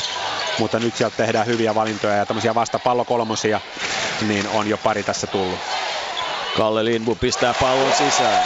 Kova kori, todella kova kori, ahdistettuna ja isojen pelaajien yli, todella kova kori. Suomi pistee tappioasemassa. Kuusi minuuttia kamppailua jäljellä. Yleisökin herää pikkuhiljaa. Jamar Wilson juoksee minkä jaksaa ja Koivisto joutuu rikkomaan. Onneksi ennen heittoa, kaksi heittoa siitä tulee silti, mutta tosiaan niin, niin pelihän jatkuu niin, että, että Valvin donkkas pallon koriin, että, että ei varmaan monesta kymmenyksestä ollut kiinni, että siitä olisi tullut vielä N1, mutta onneksi tosiaan Koivisto sen verran aikaisin rikko, että Valvin pakotetaan vapaa-heittoviivalle. Ja sitten tulee kentälle Sean Huff ja sitten tulee kentälle myöskin äh, Roope Ahonen. Ilari Seppälä siellä ei ole, että ala Suomen korinalluspelaajat ovat tällä hetkellä Kalle Lindbom ja Anton Odabasi ja vapaaheittoviivalla on pitkä Onrei Balvin. Pistää pallovuoren varmasti sisään. Gran Canariansa joukkueessa Espanjassa pelaava peräti 217 senttinen Sasu Salihan pelasi Granarien joukkueella vielä viime kaudella ja nyt soisi hänen pelaavan täällä, mutta se oli sitten se juttu. Toinenkin vuoren varmasti sisään. 217 senttinen keskushyökkäjä, joka heittää vaparit 100 prosentilla. On aika mukava. Tosin siinä hänen pisteensä sitten ovatkin, että pelitilanne heitot on 0 kautta 3, mutta vaparit on 4 Niin, niin, 4. mutta niitä vapareita tuon mittainen pelaaja, niin nyt sitten ollaan kolme pisteen tappioasemassa. Mikko Kolmosen kolmonen lähtee kaukaa ja tällä kertaa Odabasi hakee levypalloja ja haastaa. Antaa pallon laitaan Ahonen. Ahonen uudestaan tekee oman heittonsa. Pistää pallon sisään, Roope Ahonen rohkeasti. Kova. Antaa mennä, antaa mennä. Peli tsekki vaihto palloskriiniin ja Balvin tuli puolustaan Ahosta. Ahonen ei lähtenyt ohi, vaan heitti kolmosen isokokoisen Balvinin yli. Ja Haff on nyt sitten Korinalla taistelemassa isoa miestä vastaan. Ja sitten Shilby heitto. Voi pahus, hän löysi itsensä kuumaksi juuri tässä vaiheessa. Kyllä, noi on niitä heittoja, että ne on hyvin lähellä sitä, että noille Suomi ei kauhean paljon voi. Ei, ja sitä paitsi se on viisi minuuttia aikaa jäljellä. Suomi kolmen pisteen tappioasemalla. Koivisto lähtee ajoon ja pistää pallon sisään. Mikko Koivisto. Kova suoritus Mikko Koivistolta, vasemman käden ajo ja leija.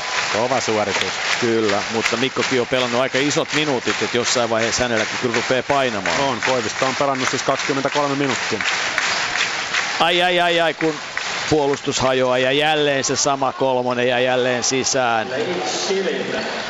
Ja nyt on neljän pisteen johto. Kyllä, ja Slivin siis kolmas kolmen pisteen kori tähän neljänteen neljänneksi. Ja niin kuin joku sanoi tässä jossain vaiheessa, se pelaaja, joka pistää pari-kolme kolkkia sisään, on sitten aika arvokas jo.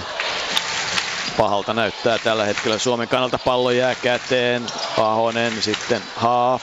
Haaf vapaa heitto viivalta pistää pallon sisään. Kovia koreja tehdään nyt puoli ja toisin. Että kyllä Sean, Sean Haffinkin hyppyheitto kättä vastaan, niin ei siitä helpoimmasta päästä. Neljä minuuttia. Nyt pitäisi puolustus sen jollain pahuksen keinolla pystyä pitämään tämä hyökkäys pois, mutta ei pysty Kalle Lindbu puolustamaan äh, Rubania vastaan. Neljän pisteen johdossa on tsekki. Neljä minuuttia on aikaa. Joo, ei Tsekilläkään oikeastaan, niin kun, jos, ei nyt, jos luetaan pois nämä hyökkäyslevypallot, niin ne on ainoastaan Ruban ja Slib, joka siellä jotain tekee hyökkäyspäässä. Ja Kalle Lindbomin kolmonen kulmasta menee ohi ja Odavasi ei saa palloa. Slib tulee pallon kanssa ylös ja nyt Tsekki pelaa rauhallisesti ja nyt on sitten kriittinen puolustus, ehdottoman kriittinen puolustus. Nyt ei saisi päästää tekemään missään tapauksessa korjaa, koska helataan siinä pelin ehdottomassa kulminaatiopisteessä. Odabasi puolustaa minkä pystyy ja jälleen kerran saadaan se heitto Slibille, joka pistää neljännen kolmosen peräkkäin sisään. Joo ja tämä oli mielenkiintoinen tilanne, koska nyt Suomi ei tuplannut sisään. Nyt Suomi ei auttanut sisään, niin miten siellä voi olla heittäjä vapaana? Ja seitsemän pisteen johto ja nyt ollaan vaikeuksissa, isoissa vaikeuksissa. Koivisto ottaa kolmosen, sen on mentävä, se ei mene ja levypallo hakee tsekki, eikä Suomi saa edes vaan aika lisää. Joo, kyllä tässä nyt niin kuin tällaisessa ottelussa, niin jossa näin, näin todella poikkeuksellisen pienissä pistelukemissa mennään, niin tämä Sleevin 12 pisteen putki tähän neljänteen neljännekseen, niin kyllä aika myrkyllinen on. Ja vielä hän haastaa uudestaan, haastaa Koivistoa, kääntyy, pistää pallon ilmaan ja heittää sen tällä kertaa ohi, mutta levypallo hakee Bolvin ja pistää sen sisään. Ja nyt Suomi saa aika lisää, mutta ehdottomasti liian myöhään. Yhdeksän pisteen tappioasemasta ei tässä pelissä enää nousta. Joo, ja Suomihan oli siis, Suomilla oli pyyntö sisällä edellisen korin jälkeen, että en tiedä, oliko tullut liian myöhään. Siellä on joka tapauksessa erittäin pätevät toimitsijat ja komissaari, että varmaan aikalisä olisi myönnetty, että siitä Stefan kävi keskustelua kyllä toimitsijan pöydän kanssa, että miksei sitä myönnetty edellisen korin, edellisen korin jälkeen. Yhdeksän pistettä ei edelleen ole. Muistetaan, että sen verran minuutti 20 sekuntia oli tuossa puolapelissä EM-kisoissa ja kahdeksan pinnaa taisi olla vielä minuuttien loppua ja sieltä tultiin. Et niin ei tuo yhdeksän pinnaa sinänsä mitään, mutta nyt tietysti ylipäätään tämä ottelun, ottelun pistejakauma on aika erilainen ja ottelun iso kuva on aika erilainen. Et Suomi tällä hetkellä tosiaan 6 kautta 27 kolmoset, 12 kautta 28 kakkoset, että pelitilanne heidät on 33 prosenttia. Ja Tsekki nousi nyt sitten, eihän hekään on niin kuin, että he on, he on tota, nyt kun Slib on 4 kautta 4, hänen neljä viimeistä kolmostaan, niin sitä ennen Tsekki oli siis 6 kautta 19.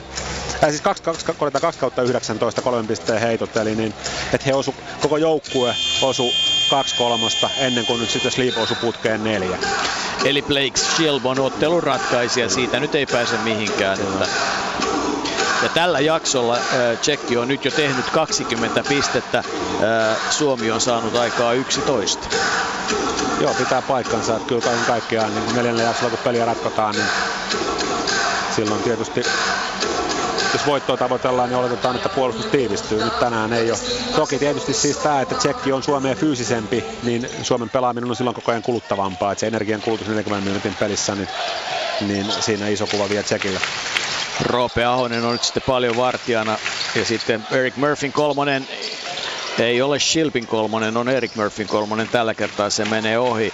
Ja Huff ottaa nyt sitten puolustettavakseen Shilbin, joka tuo pallon ylös. Tsekki on todella nyt selvästi paremmalla energialla liikkeellä. Pelaajia on vaihdettu kaiken aikaa ja tällä hetkellä vaikuttaa, että joukkueella on energiaa vaikka muille jakaa. Suomi on kovin väsyneen oloinen tällä hetkellä ja laidasta tulee jälleen, menee ohi ja levypallo menetetään ja se on myrkkyä, kun kaksi minuuttia on aikaa ja Virheitä ei voi ottaa, koska siitä tulee vapaa ja Shield pistää kolmosen ja heittää sen sisään ja ratkaisee lopullisesti ottelun Tsekille. Kova kaveri. Näin voi, näin voi sanoa kyllä. Tsekillä tosiaan nyt kohta alkaa kello käydä sillä tavalla, että siellä Rubanilla menee yli 30 peliminuutin, mutta muuten niin tosiaan aika tasaisesti on mennyt, että 25 on sitten paljon.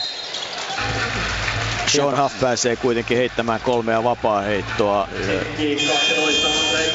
Jo aikaahan tässä vielä on, että niin kummallisempaakin on nähty, mutta niin jälleen tällä hetkellä niin peli-ilme ei näytä siltä eikä ottelun iso kuva, että Tsekki, Tsekki saa mieleisiään heittoja ja niistä heitoista, mikä sattuu lipsahtaa ohi, niin nämä heidän erittäin isokekoinen eturivinsä, niin käy kaivamassa noita hyökkäyslevypalloja.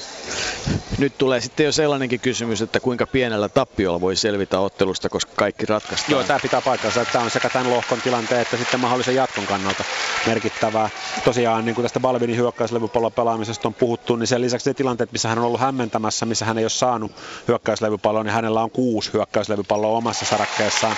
Ja Tsekillä kaikkiaan 13 hyökkäyslevypalloa. Että ne on kyllä vähän korisessa ottelussa, niin ne on, ne on todella isoja lukuja. Ja Sean Huff heittänyt kaksi ensimmäistä vapaa sisään, keskittyy kolmanteen ja sillä Suomi pääsisi kolmen korin päähän, jos se menee sisään ja meneehän se. Nyt on 1.46 tätä ottelua jäljellä ja Shilb on se pelaaja, joka on tullut ja nyt hän pelaa Sean Huffia vastaan. Lähtee sitten laitaan, sitten tulee vastaan Oda Madsen ja sitten Jamar Wilson pallo pyörii hyvin ja saadaan laitaa heittopaikka, joka menee ohi. Ja nyt on Suomella tilanne, nyt pitää saada kori. Aikaa on vielä 1.22. Roope Ahonen ja minne Roope Ahonen sen pistää, ohi pistää ja Tsekki hakee levypallon. Siinä oli vähän sankariheittoa, eli nyt haettiin sellaista, että tuo heitto tuottaisi, kun se on kova heitto ja nopea heitto, niin enemmän pisteitä kuin mitä se itse asiassa voisi tuottaa. Että, että parempi kuitenkin parempi kuitenkin tuossa nykypäivän säännöillä kuitenkin niin lopussa, niin ne sekunnit on tosi pitkiä, että mikä tahansa heitto, mikä tahansa parempi heitto, vaikka vähän myöhemminkin olisi ollut parempi. Ja arvaa kuka heittää kolmosen. Tällä kertaa ohi, ja arvaa kuka hakee hyökkäyslevypallo. Shilpin heitto ja Balvinin heitto. Ja Balvinin näin. seitsemäs hyökkäyslevypallo. Ja nyt sitten pitää jaksaa puolustaa. Korea ei saa enää päästää ja Eric Murphy puolustaa minkä pystyy, saa viidennen virheensä. Joo, kyllä tässä kohta alkaa Suomella olla siis se tilanne, että pitää oikeasti miettiä, että lähdetäänkö pelaamaan pisteeroa, koska, niin, koska siis kyllä nyt täytyy sanoa, että areenassa saa kyllä toi pallo hukkua vähän pidemmäksi aikaa tuonne lehdistöpöydän alle ja sähkö katketa ja jotain muutakin kummallista vielä tapahtua, että tämä ottelun lopputulos tästä muuttuu, tai ottelun voittava joukkue muuttuu, ja sitten on vaan kysymys siitä, että paljonko on pisteero. Pisteeroa kannattaa nyt ehdottomasti pelata mahdollisimman pieneksi, se on ihan selvä asia. Voitosta ei enää pelata, mutta pisteero pitää saada mahdollisimman pieneksi, ja, ja se on se, koska sitten sillä niitä asetelmia todellakin tästä lohkosta kolme pääsee eteenpäin. Lohkosta, jossa ovat Bulgaria, Islanti, Tsekki ja Suomi, mutta kun nämä alkulohkopelit jää voimaan ja se jatkolohko, sieltä tulee niin kovia maita, että, että sitten on siinä neljäntenä eteenpäin pääseminen, niin se on, se on ison tien takana, oli sitten mukana vaikka ketä pelaajia. Joo, se on just näin, että tosiaan Suomella kävi ihan kohtuullisen hyvä arpa onni kyllä tässä tämän ensimmäisen kierroksen kanssa, että alkulohkon kanssa, että se, että nyt on tullut todella isoja vastoinkäytösiä pelaajarintamalla, niin se on toinen juttu. Mutta niin, jos MM-kisapaikkaa havitellaan, niin, niin nyt kuitenkin tämä viimeinen 40 sekuntia tässä on tärkeä, koska jokainen piste voi sen kannalta olla tosi tärkeä. Kyllä, ja sitten tietysti äh, täytyy muistaa, että että äh, Tsekki on kuitenkin lohkon selkeästi kovin joukkue, että jos nyt sitten jollekin joukkueelle pitää tässä joku ottelu hävitä, niin se on sitten Tsekille. Että... Kyllä, toki Toki sitten mieluummin vieraskentällä, että niin. kotitappiot voi olla aika pahoja. Toisaalta pelaajat on sen verran kokeneita, että, että Suomi on kuitenkin vieraskentälläkin pelannut hyviä pamppailuja. Nyt sekin johto on vapaa-heiton jälkeen, jota heittämässä Jaromir Bohacik yksi näitä ratkaisupelaa heittää ohi. 10 pistettä on eroa, 38 sekuntia. Jamar Wilson tulee pallon kanssa, lähtee ajamaan ja pistää pallon sitten sisään. Ero on kahdeksassa. Ja mitä sitten tehdään, rikotaanko vai mitä tehdään, prässätään. Henrik Detman vaatii puolustusta, puolustusta ja sitten Schilbille pelataan pallo ja sitten rikotaan. Se on, en osaa sanoa, että oliko tämä niin kuin pelisuunnitelmassa tämä virhe. Ainakin tämä prassi, prassissa oli selkeästi tarkoitus se, että ei rikota heti, vaan yritetään riistää pallo. Eli, eli siinä vähän lähdettiin pelaamaan kyllä pientä tappioa. Ja, niin, ja nyt sitten saadaan aikaan se, että Schilp pääsee vapaaheitto viivalle, pistää kaksi sisään, ero on taas kymmenessä. Joo, että tämä, että Lindbom lähti sitten niin innokkaasti hakemaan riistoa, että otti virheen, niin mä en osaa sanoa. Vapaaheittoviivalla on Balvin, joka tosiaan on sataprosenttisesti sieltä osunut. Balvinin levypallotilastohan on kaiken kaikkiaan siis 7 plus 9 eli 16, että hän on kyllä ollut niin kuin sellainen 9 hyökkäyslevypalloa. Tai 7 hyökkäyslevypalloa. 9 niin 9